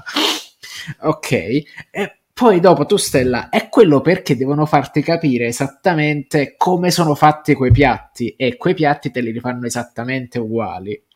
Cioè, ma non tipo il tonkatsu col, uh, col curry e il riso e dici no, c'è esatta corrispondenza tra la figura di cera e quello che poi vai a ordinare e ti mettono nel piatto, anche dal punto di vista della composizione. Quindi questa rappresentazione specifica non è per dire che quelli sono mangiati gli spaghetti. No, lui ti sta esattamente rappresentando un tipo di piatto di spaghetti preciso, identico e vuole restituirti quell'idea. Quindi è, è, è assurdo, è quasi sinestetico, vuole fartelo sentire in bocca. E ci riesce. E avete altre riesce, scene sì. che, che, vi, che, vi, so, che vi, vi, piacciono, che riguardere, riguardereste all'infinito? Se no passiamo ai personaggi, perché vabbè, anche cioè, qua vabbè, è uno... E anche qua è, cioè, è, un po' come scegliere, vuoi più bene al papà o alla mamma, perché sono tutti uno più bra- bravo, bello dell'altro. E allora, mettiamo Fio fuori classifica perché vince lei a mani basse su tutti, ovviamente. Però, tolta Fio, i personaggi migliori o comunque più memorabili, che hanno il momento migliore, quali sono i vostri, quali sono i vostri preferiti? Non, necessari- non, necessariamente magari un personaggio, però anche un momento di un personaggio che dici, eh, qua è veramente ha, ha dato... In realtà, cioè, è un po' strano farlo perché con un film d'animazione, perché puoi, in un film lo diresti, l'attore si è superato, aveva un personaggio così così e qui ha dato veramente il bianco, si è superato su un film d'animazione è tutta, cioè sono gli autori che hanno deciso di a, a priori di, fare un, di dare uno spazio a un, a un personaggio piuttosto che un altro. Comunque, personaggi preferiti? Luca. A me piace. Ah, vai, Francesco, vai. Nonno piccolo. Che non lo dicono che... mai come si chiama, dicono che solo piccolo lo chiamano, piccolo. giusto? Che tra l'altro Beh. Robby RD 1994 in chat ci tiene a dirci che esattamente l'officina di piccolo potrebbe tranquillamente essere o sul naviglio grande o proprio sulla sul, eh, sul, sul aspetta, l'officina di piccolo si trova esattamente dove c'era la sede storica dello studio Pagò esatto. o Pagot, o Pagot. Quindi, ah, so, quindi, quindi lo, la, la, la, localizzano lì. Esatto, sull'Adda, praticamente. Quindi là proprio. Lui mi piace tantissimo come personaggio, perché appunto è, è, è uno che tiene a campare sereno, però. Cioè fa quello che gli piace di fare, poi mette tutto quanto a fattura e vaffanculo. Mi piace Ferrarin, perché è una persona per bene, nonostante il suo schieramento politico e mi piace pensare che ci deve essere speranza in questo mondo e quindi magari ci sono persone per bene anche di là. Cioè, devo, devo crederci per forza. Tu, Luca? Ma io vado dritto per dritto, anche per, cioè, eh, dico, no, comunque a me eh, ecco, in realtà eh, Fio non è il mio personaggio preferito perché eh, ha... qui sbagli, sbagli. De- eh, sbaglio sicuramente perché ha dei limiti costruttivi, ma eh, sicuramente eh, è più una rappresentazione in alcuni momenti che un personaggio, però comunque quello che mi piace è, è sicuramente Marco, il, il, protagonista. Tra l'altro ci ho riflettuto adesso di tutti gli anime di Miyazaki è il primo caso, cioè l'unico caso in cui il protagonista maschile mi piace, cioè è, il, è quello che mi piace di più. Negli anime di Miyazaki, eh, se c'è un protagonista con protagonista maschile, comunque non mi piace come altri eh, personaggi in o effetti... o protagonisti maschili perché Porco Rosso Marco è proprio il protagonista del film. è proprio il protagonista. Negli altri di, non sono di solito coprotagonisti. I protagonisti non sono di solito fe, femminili. So, sono rari. Le, è molto più facile però cioè i protagonisti che vengono in mente sono Ashitaka di eh, Mononoke Hime sono eh, però è coprotagonista non è co- eh, Mm, in sì. realtà comunque è lui il punto di vista che seguiamo nella mm, storia, sì, quindi vero, vero. È, è, di fatto il protagonista e San è la coprotagonista come la, la padrona Eboshi. Ehm, altro è il, chiaramente il protagonista barra alter ego barra alter ego del padre eh, che di, di, di, si alza al vento e poi dobbiamo andare alle serie animate o al Castello di Cagliostro che non era però Ghibli come eh, Castello di Cagliostro però è un e po', poi non era un po' apocrifo suo. possiamo dire che è un po' apocrifo nella è un produzione... po' apocrifo e poi non è un protagonista suo cioè non è di Miyazaki sì anche quello è vero sì. quindi no in questo caso appunto il protagonista Marco Pagot mi piace molto con tutti i suoi difetti ma soprattutto perché è caratterizzato benissimo e l'ho detto e lo ripeto la sua risata, in cui tra l'altro si vede tutta la potenza della, dell'animazione e tutto il dettaglio psicopatico dell'animazione miyazakiana che fa sì che appunto il, l'animazione non sia eh, invecchiata di un giorno. Il rosso che, è sangue, non è colore. Che, che, che lo, lo, lo, comincia a scuotere fin dal... cioè quando comincia a ridere e tutto tutto, è, è, è, è, tutto un terremoto che, che, sale fino a quando la risata proprio va a bocca larga. È, una versione umanizzata della risata di Totoro per certi versi.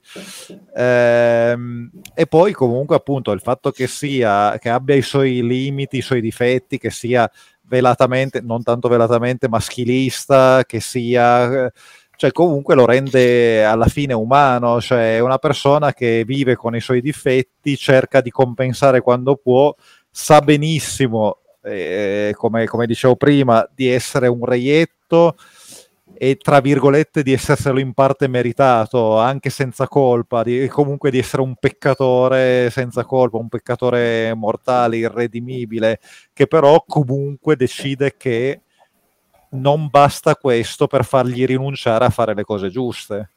Cioè, per quanto suo, lui sia cosciente che sarà per sempre un maiale, sarà sempre guardato eh, dagli altri come tale, e questo gli rende impossibile accettare il fatto che eh, Gina sia ancora innamorata di lui. Che sia, eh, il fatto che la chiamano tutti signora Gina e tutti dicono che sia vedova, ma non viene mai chiarito se effettivamente ha avuto un marito ed è morto Beh, no, scusa, no, dice all'inizio non lo dice, che praticamente... Che, che non è l'ami- l'amico di, di, Marco, uno dei, dei, wingman di Marco. È uno di... dei wingman, adesso mi è venuto il allora, flash, però non mi ricordo che fossero certo dichiarati punto, sposati. Eh, ah beh sì, il discorso vedova magari... Che allora all'inizio ci sono, cioè, dice che si è sposata per, con gli aviatori per tre volte e ah, l'ultimo vero, lo ritrovano morto all'inizio del film. Vero, Quindi dice, ah, sono di nuovo vedova. Ah, no, no, eh, guarda, allora... Sì, dice sì. che è stata vedova tre volte, che... che Qua la mia che... memoria fa, ha fallito, eh, inevitabilmente doveva capitare, quindi ok. Cioè, mh, comunque appunto mi piace eh, e, e, stringo e riduco, mi piace il protagonista perché veramente finalmente, cioè nel, per una volta Miyazaki riesce a, a, a completare un protagonista maschio mostrandocelo nei suoi limiti, nei suoi eh, difetti eh, nel suo essere un po' cialtronesco, nel suo essere un po' cavaliere senza, senza bandiera, nel suo essere comunque una persona che per quanto abbia sbagliato ancora riesce a tirare una linea molto netta tra quello che è giusto ed è da fare e quello che è sbagliato e non è da fare. C'è Poi... esattamente la frase meravigliosa. Hai detto perché non spara così? Mica, mica siamo in guerra. Io non devo ucciderti. Cioè, è una cosa che secondo me segna tutta la differenza. Oltre ci sono altre frasi meravigliose. Ma anche quando dice, lo spiega che, sta, no, che, lui no. sta cercando per, l'angolazione per sparargli al motore, non abbatterlo, non vuole ucciderlo, vuole solo metterlo fuori combattimento. Eh, durante il duello, se non sbaglio. Questo. Esatto. Il vecchio piccolo a un certo punto dice perché ci sta molta differenza tra i soldati che vanno in guerra perché sono degli idioti e i cacciatori e i soldati di Ventura, i, mercenari che vanno a caccia di taglie che sono degli imbecilli. Mi, mi fa, cioè, è una differenza molto chiara, molto netta, che adesso l'associazione letterale non mi viene, però è, è, è splendida, è meravigliosa. Sì, Luca è un personaggio bellissimo. Continuo, ribadisco il mio Miyazaki preferito, punto. L'altro, secondo devo... me, come, come non, so, non, è un personaggio di per sé, però può essere un, un, personaggio collettivo, i pirati, Mamma Aiuto e in generale i pirati, proprio come, come li rappresentano, come ognuno che a, mi fanno morire quando, quando è che stanno volando tutti insieme e incominciano a, a, a, insultarsi? Ah attacca tu no ma poi vi seguiamo vai avanti tu che noi vi raggiungiamo che quando no, eh ma non abbiamo i soldi per ah, avete risparmiato sulle munizioni sul carburante incominciano i pirati come come personaggio collettivo come legione diciamo. Secondo me sono cioè è tutto meraviglioso continuiamo a ripeterlo però è una cosa, il, il, come sono riusciti a caratterizzare questi cattivi, tra virgolette, e farteli sembrare, farteli risultare simpatici, farteli risultare mai, fas- mai antipatici, anche quando, anche quando catturano eh, Porco Rosso che gli tendono l'agguato sulla sua spiaggia, sulla, nella sua base, anche lì quando lì, che, che avrebbero potuto eh, renderli odiosi, lo, catturano, magari lo, gli danno un, una botta in, in, testa, invece sono sempre comunque eh, educati, signorili, non, non, non, abusano della loro posizione di potere. Sono guasconi, sono sì, proprio sì, guasconi. E, e loro sono veramente adorabili, proprio nel, in generale. Però sì, è, e segue appunto la caratterizzazione che c'è fin dalla prima scena, quindi con la scena del rapimento delle 15 ragazzine, me, dei 15 membri del club di nuoto della scuola elementare. no, eh, io faccio fatica a sceglierlo perché io adoro veramente anche un sacco Totoro. Anche Totoro veramente è uno di quei film che è uno di quei film che, che, che ce l'ho un po'. Sta- io tendo ad annoiarmi magari facilmente, però a volte c'è queste cose tipo ex machina, quelle cose, che, quelle film, libri che non succede un cazzo, però riescono comunque ad appassionarmi perché perché mi appassionano e Totoro è quella roba lì. Porco Rosso invece è più d'azione, ci sono le scene d'azione, ci sono i cambiamenti di ambientazione, è sull'Adriatico, poi lui va a Milano, poi scappa da Milano, l'inseguimento dei fascisti, la scena sul, sul naviglio che deve scappare, cioè è pieno di queste scene d'azione belle, spettacolari. E tra l'altro, un aspetto che non abbiamo detto è il fatto che sia disegnato a mano non, non è sorpassato, non è superato, non sente il peso del, del, non è sorpassato tecnologicamente come può essere. Se riguardi Toy Story adesso, è sempre un film della Madonna perché è un film bello, però lo vedi che è un film fatto con eh una sì. te- tecnologia che è di vent'anni fa, del 94 se non sbaglio, to- to- uh, uh, Toy Story è del del uh, 95, mi sono sbagliato in un anno, quindi sì, siamo quasi a, sono 27 anni, cioè si vedono tutti quei 27 anni nella tecnica, questi no, ma anche la, se, e questo è un film di 30 anni fa, ma anche se vai a vedere la roba degli anni 50, degli anni 60 giapponesi, ovvio magari c'è, c'è meno attenzione, eh, però è comunque roba disegnata, la roba Disney, il Biancaneve, No. Lo vedi che è un film vecchio, ma non, non è inguardabile, non è sorpassato tecnologicamente. Tecnica, usano tecniche che non usano più adesso. Non è per dire se, se guardi, se giochi a un, a un, gioco a Pong e lo paragoni a, a Grand Theft Auto, per dire, non c'è quel, quello stack tecnologico. Ovvio che vedi un film degli anni 40, Biancaneve, però è comunque guardabile, non c'è quella cosa, no, cioè penso che i miei nipoti o i tuoi nipoti, i miei nipoti, i tuoi nipoti non dicono ma che è sta roba? Inorriditi, inorriditi davanti a Biancaneve, mentre Toy Story for, forse se, do, magari dopo che hanno magari visto Incanto piuttosto che Red, roba in CGI più recente, lo stacco tecnologico è più, più disarmante, più, più drastico. E questa cosa non succede con i film di Miyazaki e in generale di animazione più, più standard tradizionali, perché appunto non c'è una matita è una matita alla fine. Esattamente, eh. no, ma tra le altre cose il fatto che intorno all'89-90 eh, si crea proprio, cioè si standardizza il modo di fare animazione che viene fa- eh, utilizzato ancora adesso, cioè la palette cromatica eh, viene proprio aumentata e portata ai livelli che usiamo ancora adesso. Adesso poi si sta usando sempre di più cioè ormai non viene più disegnato su ehm, eh, rodovetro, ma si disegna su eh, tavoletta e, si, eh, e quindi viene digitalizzato immediatamente. E quindi la palette cromatica di- è diventata eh, una, una cosa non più rilevante in termini di costi. Però diciamo che intorno all'89-90 Mistero per capirci stiamo parlando di Mistero della Pietra Azzurra come periodo si quello arriva... che Francesco ha spoilerato per Momo? Sì, quello. Eh, vabbè, ma poi dopo i, dieci anni, dopo i dieci anni lo spoiler va in prescrizione. E infatti, e dai, è su.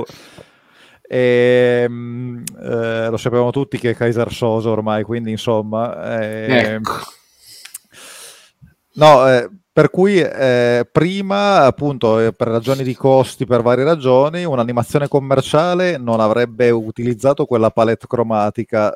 Dopo, perché letteralmente i, co- i colori costavano troppo. I, I, colori costavano troppo, certo. non avevi sponsor, che, cioè non c'era anche la stessa eh, gli stessi eh, outlet di distribuzione dell'animazione erano ancora limitati. Verso quell'epoca si comincia a capire quanti soldi riesce a fare con la, l'animazione, soprattutto gestendo un po' di economie di scala. In questo, tra, tra l'altro, Miyazaki è sempre stato uno che... Cioè, lo studio Ghibli non è fallito economicamente per caso perché ha continuato a portare avanti un modello produttivo che alla fine lavora non si 18 ore no. al giorno che te ne pago 8 mi sembra un La... modello produttivo. No in realtà lui pagava anche abbastanza. Tieni conto che se vogliamo dirla proprio tutta in questo momento non è, cioè gli studi di animazione non hanno, cioè mia, eh, lo studio Ghibli è fallito perché aveva tutti, tutto personale assunto che era diventato un, un dinosauro nel, nell'attuale panorama degli studi di animazione. Gli studi di animazione delle dimensioni dello studio Ghibli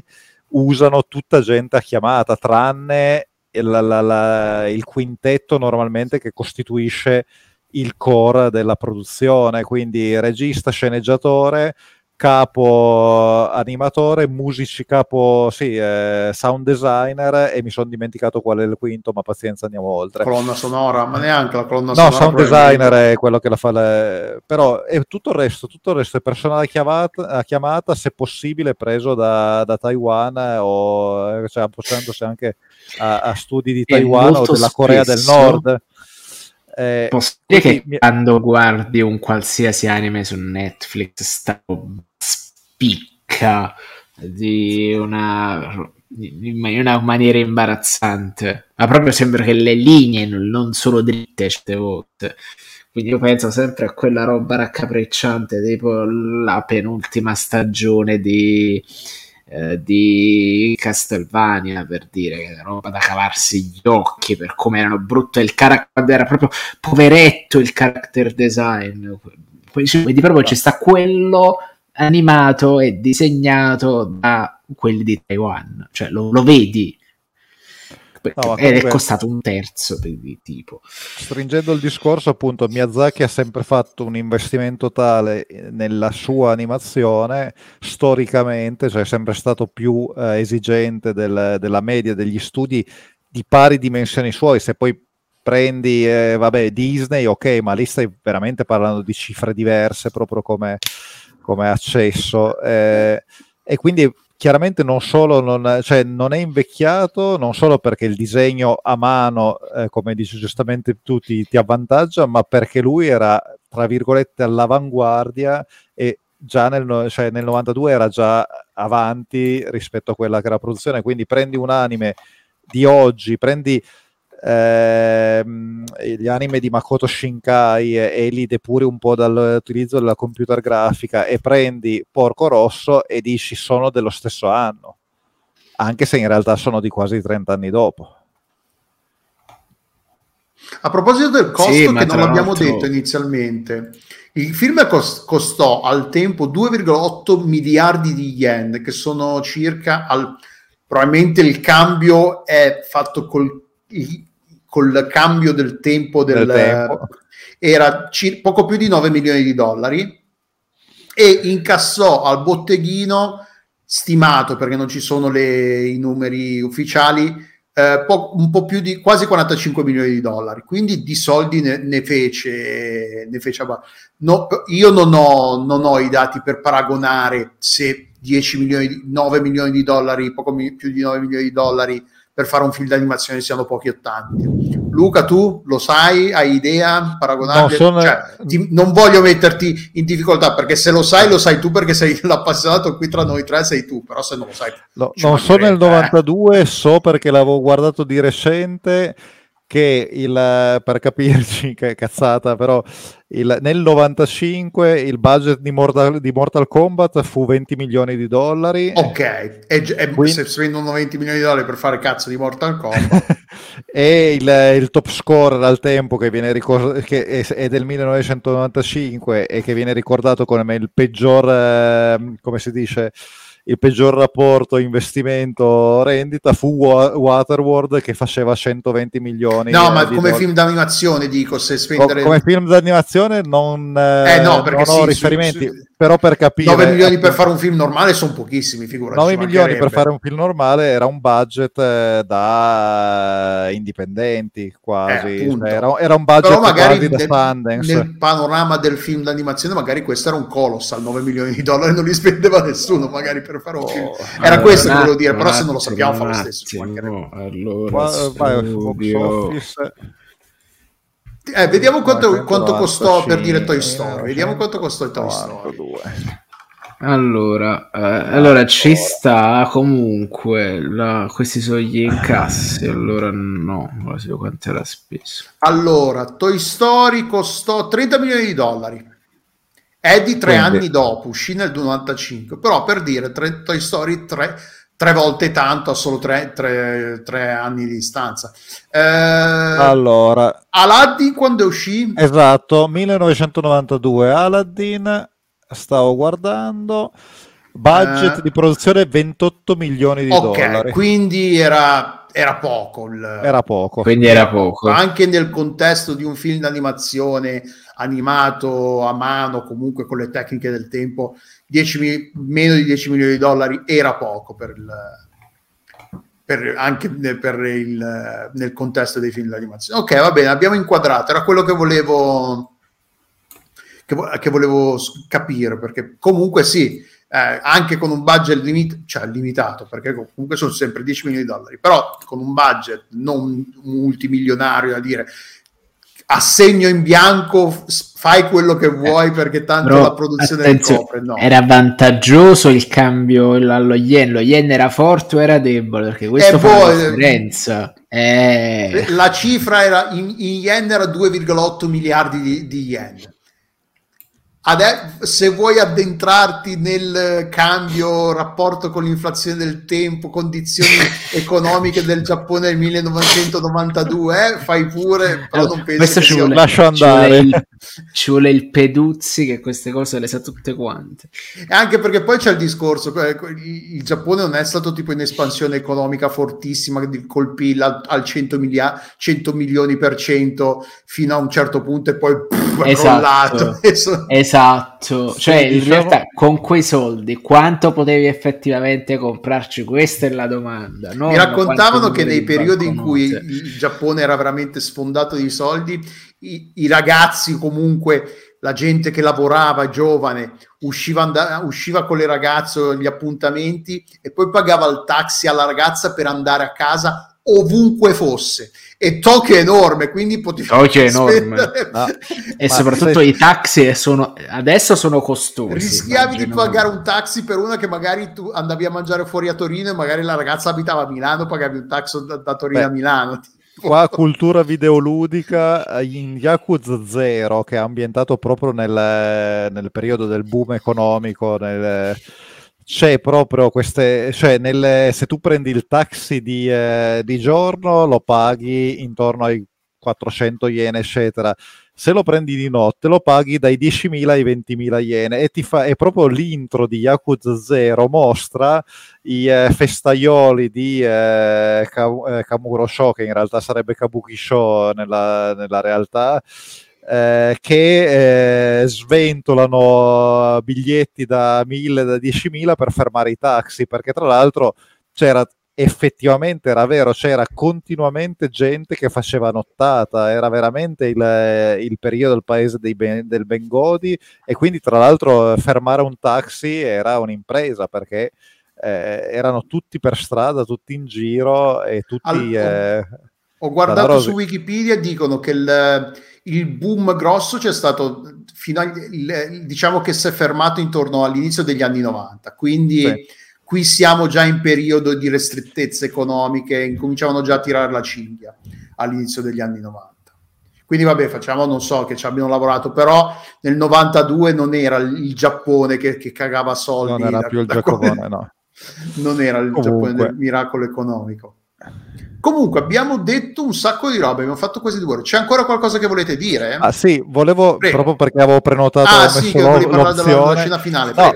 Sì, no, oltre alla scena finale, il ruolo di Fio, cioè appunto eh, non, il, eh, non, ci sono problemi di suggestione, di, di eh, eh, pruriginosità, perché appunto in Miyazaki è praticamente impossibile trovarlo da quel punto di vista non è neanche puritano bacchettone. A Miyazaki non è mai interessato porre i suoi personaggi femminili. No, ma in questo caso avevo paura proprio perché c'è il rapporto tra perso- la, la, ragazzina che è adolescente e il personaggio carismatico eh, che è adulto era pericoloso in quel senso, non che lo volesse, che volesse esplorare quella sì, sì, no, no, no, ma nel senso, però se ci pensi comunque nel 1929 non era così inconsueto che una diciassettenne andasse no, addirittura figura, in promessa sposa a un quasi quarantenne. Come fanno ma... vedere nel Padrino, tra l'altro, con, con Al Pacino che quando va in Sicilia. Ma comunque, al netto di, eh, di questa eh, triste consuetudine, il fatto è che appunto eh, a Miyazaki interessano, cioè nonostante sia una persona di una certa età, nata in un certo contesto, anzi forse proprio perché è nata in un certo contesto, perché comunque noi abbiamo l'impressione che eh, nei tempi passati eh, i nostri nonni fossero molto più puritani, bacchettoni di noi. In realtà, di nuovo, la realtà è molto più sfaccettata. Nel dopoguerra, nell'immediato dopoguerra, e anzi nei dopoguerra, il eh, ruolo delle donne, la loro emancipazione è sempre è stata comunque anche in Giappone eh, molto contraddittoria, cioè comunque ecco, il Giappone come l'Italia e quindi il Giappone in cui Miyazaki nasce, che è il Giappone dell'immediato dopoguerra, è un uh, Giappone che praticamente non ha più uomini, cioè come tutti i paesi dev- distrutti, devastati dalla guerra, le donne si caricano di tutto, si caricano dei figli, dei nipoti, dei, eh, figli, eh, dei, dei eh, mariti mutilati o dei figli mutilati, eccetera. Quindi in qualche modo persino in una civiltà maschilista come quella del Giappone, chi vive quel periodo non, consi- non riesce più a considerare le donne deboli e Miyazaki è abbastanza intellettualmente onesto da non farlo mai per tutta la sua vita. Tutte le eroine di Miyazaki, Fio comprese, sono eroine e sono molto spesso loro che portano il, i valori, diciamo così, del, del film. E questo da questo punto di vista Fio è abbastanza esemplare perché innanzitutto lei in una scena mette al suo posto il maschilista, il porco maschilista che mette a posto tutti, mette a posto, mette Curtis, a posto tutti, mette a posto.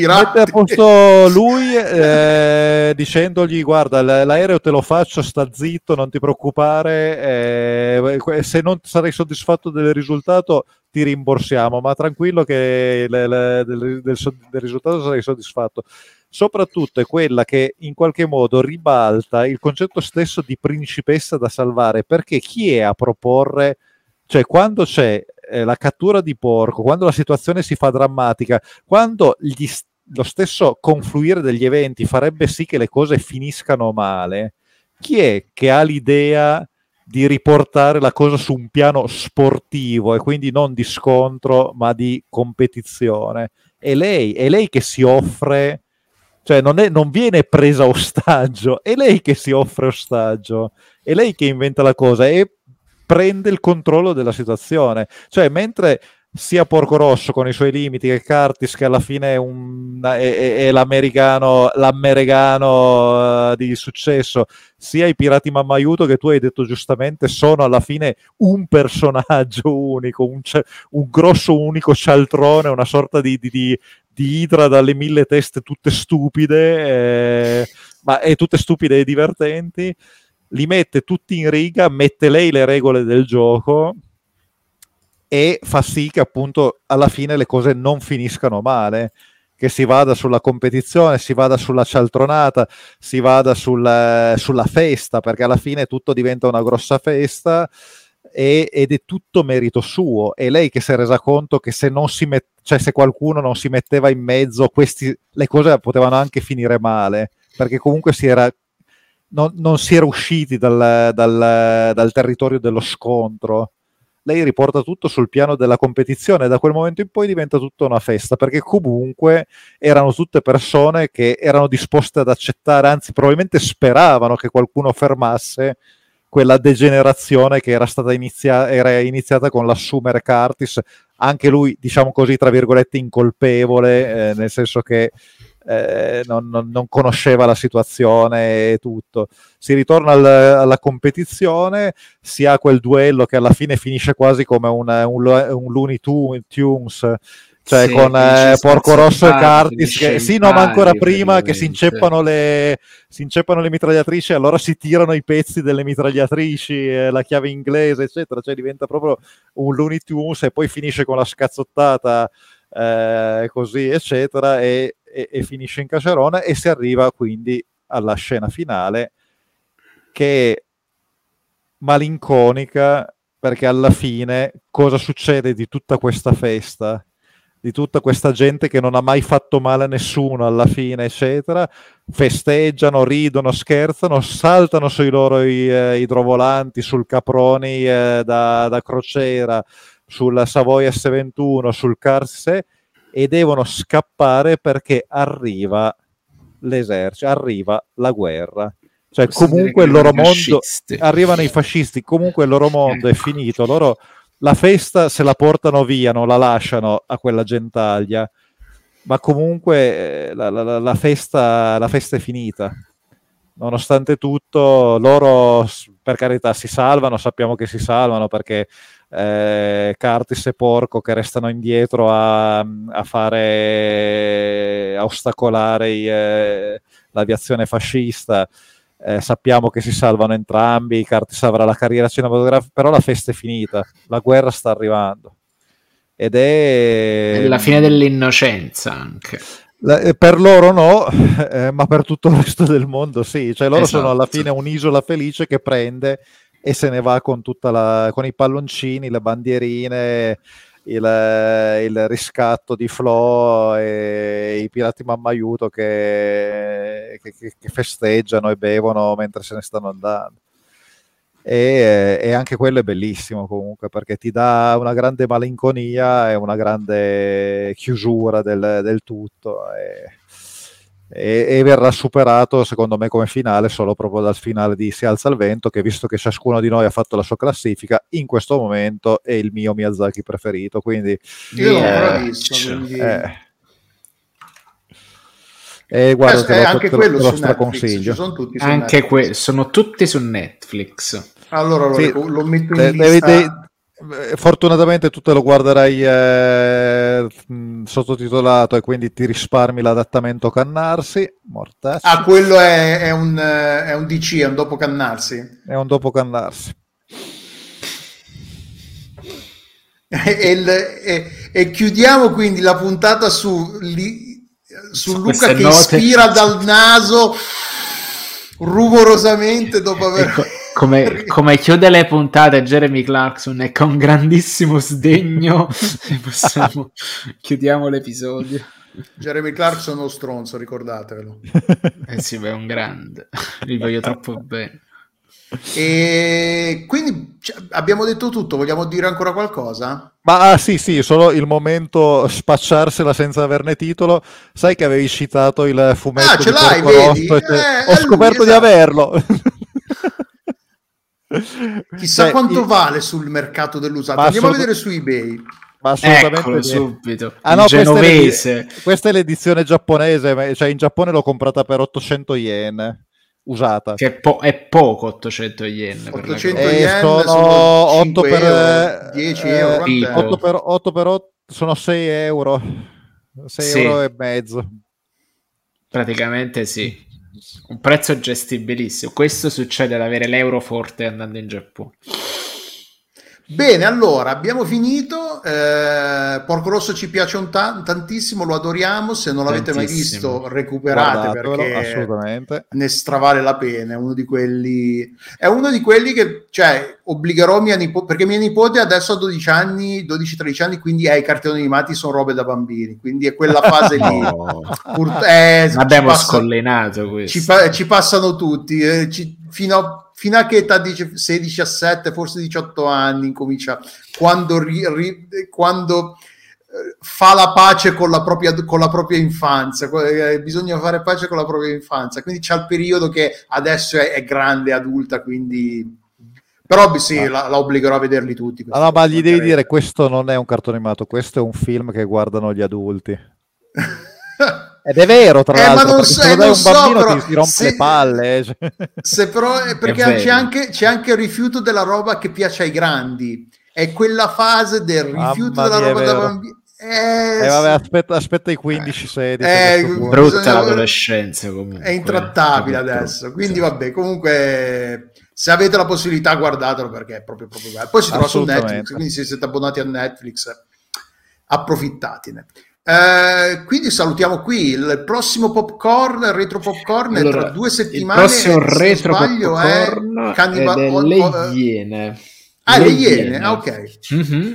Esatto. Eh, Poi, quello... che ricordiamo in lingua esatto. originale si intitola Reservoir, Do- Reservoir Dogs.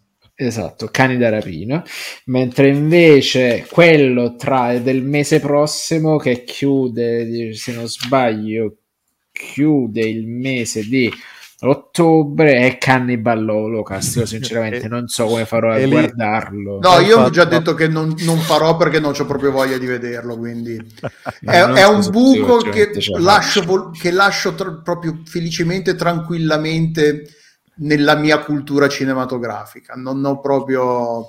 Possiamo cambiare anche idea, eh? se cambiamo idea per te, cioè, ma su un altro richiamatemi tema. quando fate Franco Ciccio i due mafiosi. Va. Sì, qualcosa del genere. Sì, le, qualcuno che fa le Giovannona coscia lunga. Le scoregge con l'ascella. Ma, ma appunto, scusa, tipo l'allenatore col, del, nel pallone. no, fermati fermati. No, vabbè, Fantozzi è ancora un'altra cosa, ma fermati. Tipo, l'allenatore del pallone è del no, dell'84, quindi tra due anni possiamo festeggiare il quarantenne. Il quarantesimo. Esatto. I il Fantozzi di quando sono? Allora. il secondo tragico. È il primo del 75, però, quindi abbiamo ancora un po' da... Io, io vi avverto, sta arrivando... No, attenzione, attenzione. di Outcast. Ah no, no, no, sbag- no sbagliato, sbagliato. Ah no, però abbiamo l'aggancio per, per Fantozzi. Il 25 settembre era il compleanno di Luciano Salce, il centenario del, della nascita di Luciano Salce. Luciano Salce era il regista, il regista del primo Fantozzi Possiamo fare il retro popcorn sul primo Fantozzi.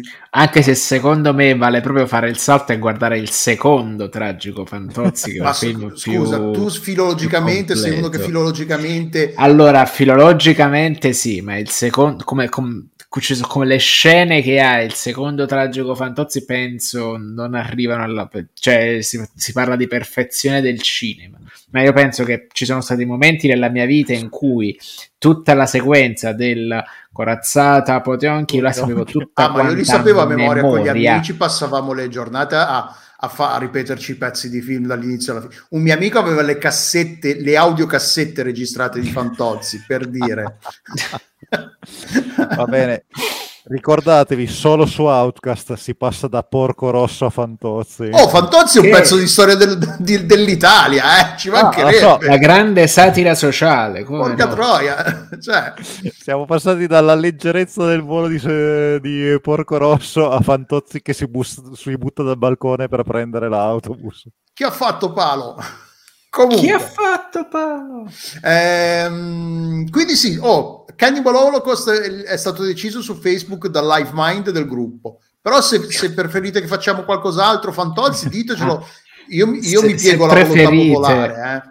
Allora, se preferite fare qualcos'altro, andate sul, sul, sondaggio e andate a ribaltare il voto. Oppure su YouTube, mandateci su, su Twitter. O mandate, mandate, delle mail contenenti dei No, le mail no, le mail finiscono nello spam. Devo, dobbiamo fare engagement, dobbiamo fare engagement sui social, YouTube, Twitter, TikTok, che non siamo su TikTok, però che siamo troppo vecchi. Ma ti immagini so... su TikTok? Io non ce la faccio. Anche c'è sta RD 1994 che ha una serie di foto e video dove io parlo e rido e commento cose. Ho detto, vabbè, a questo punto fai un... Uh, un profilo TikTok lo chiamiamo Paxe per Tanzillo, fatto così. e quindi cerchiamo di, di ricicciare tutto quanto su TikTok. Comunque voi lo sapete, è vero che se cambiamo la sc- che se il Jope è costretto a cambiare la, eh, la scaletta, il retraucast di Fantozzi noi lo facciamo però in ginocchio sui cesci come da... Ovviamente, ovviamente. ovviamente. Non si cambia la scaletta.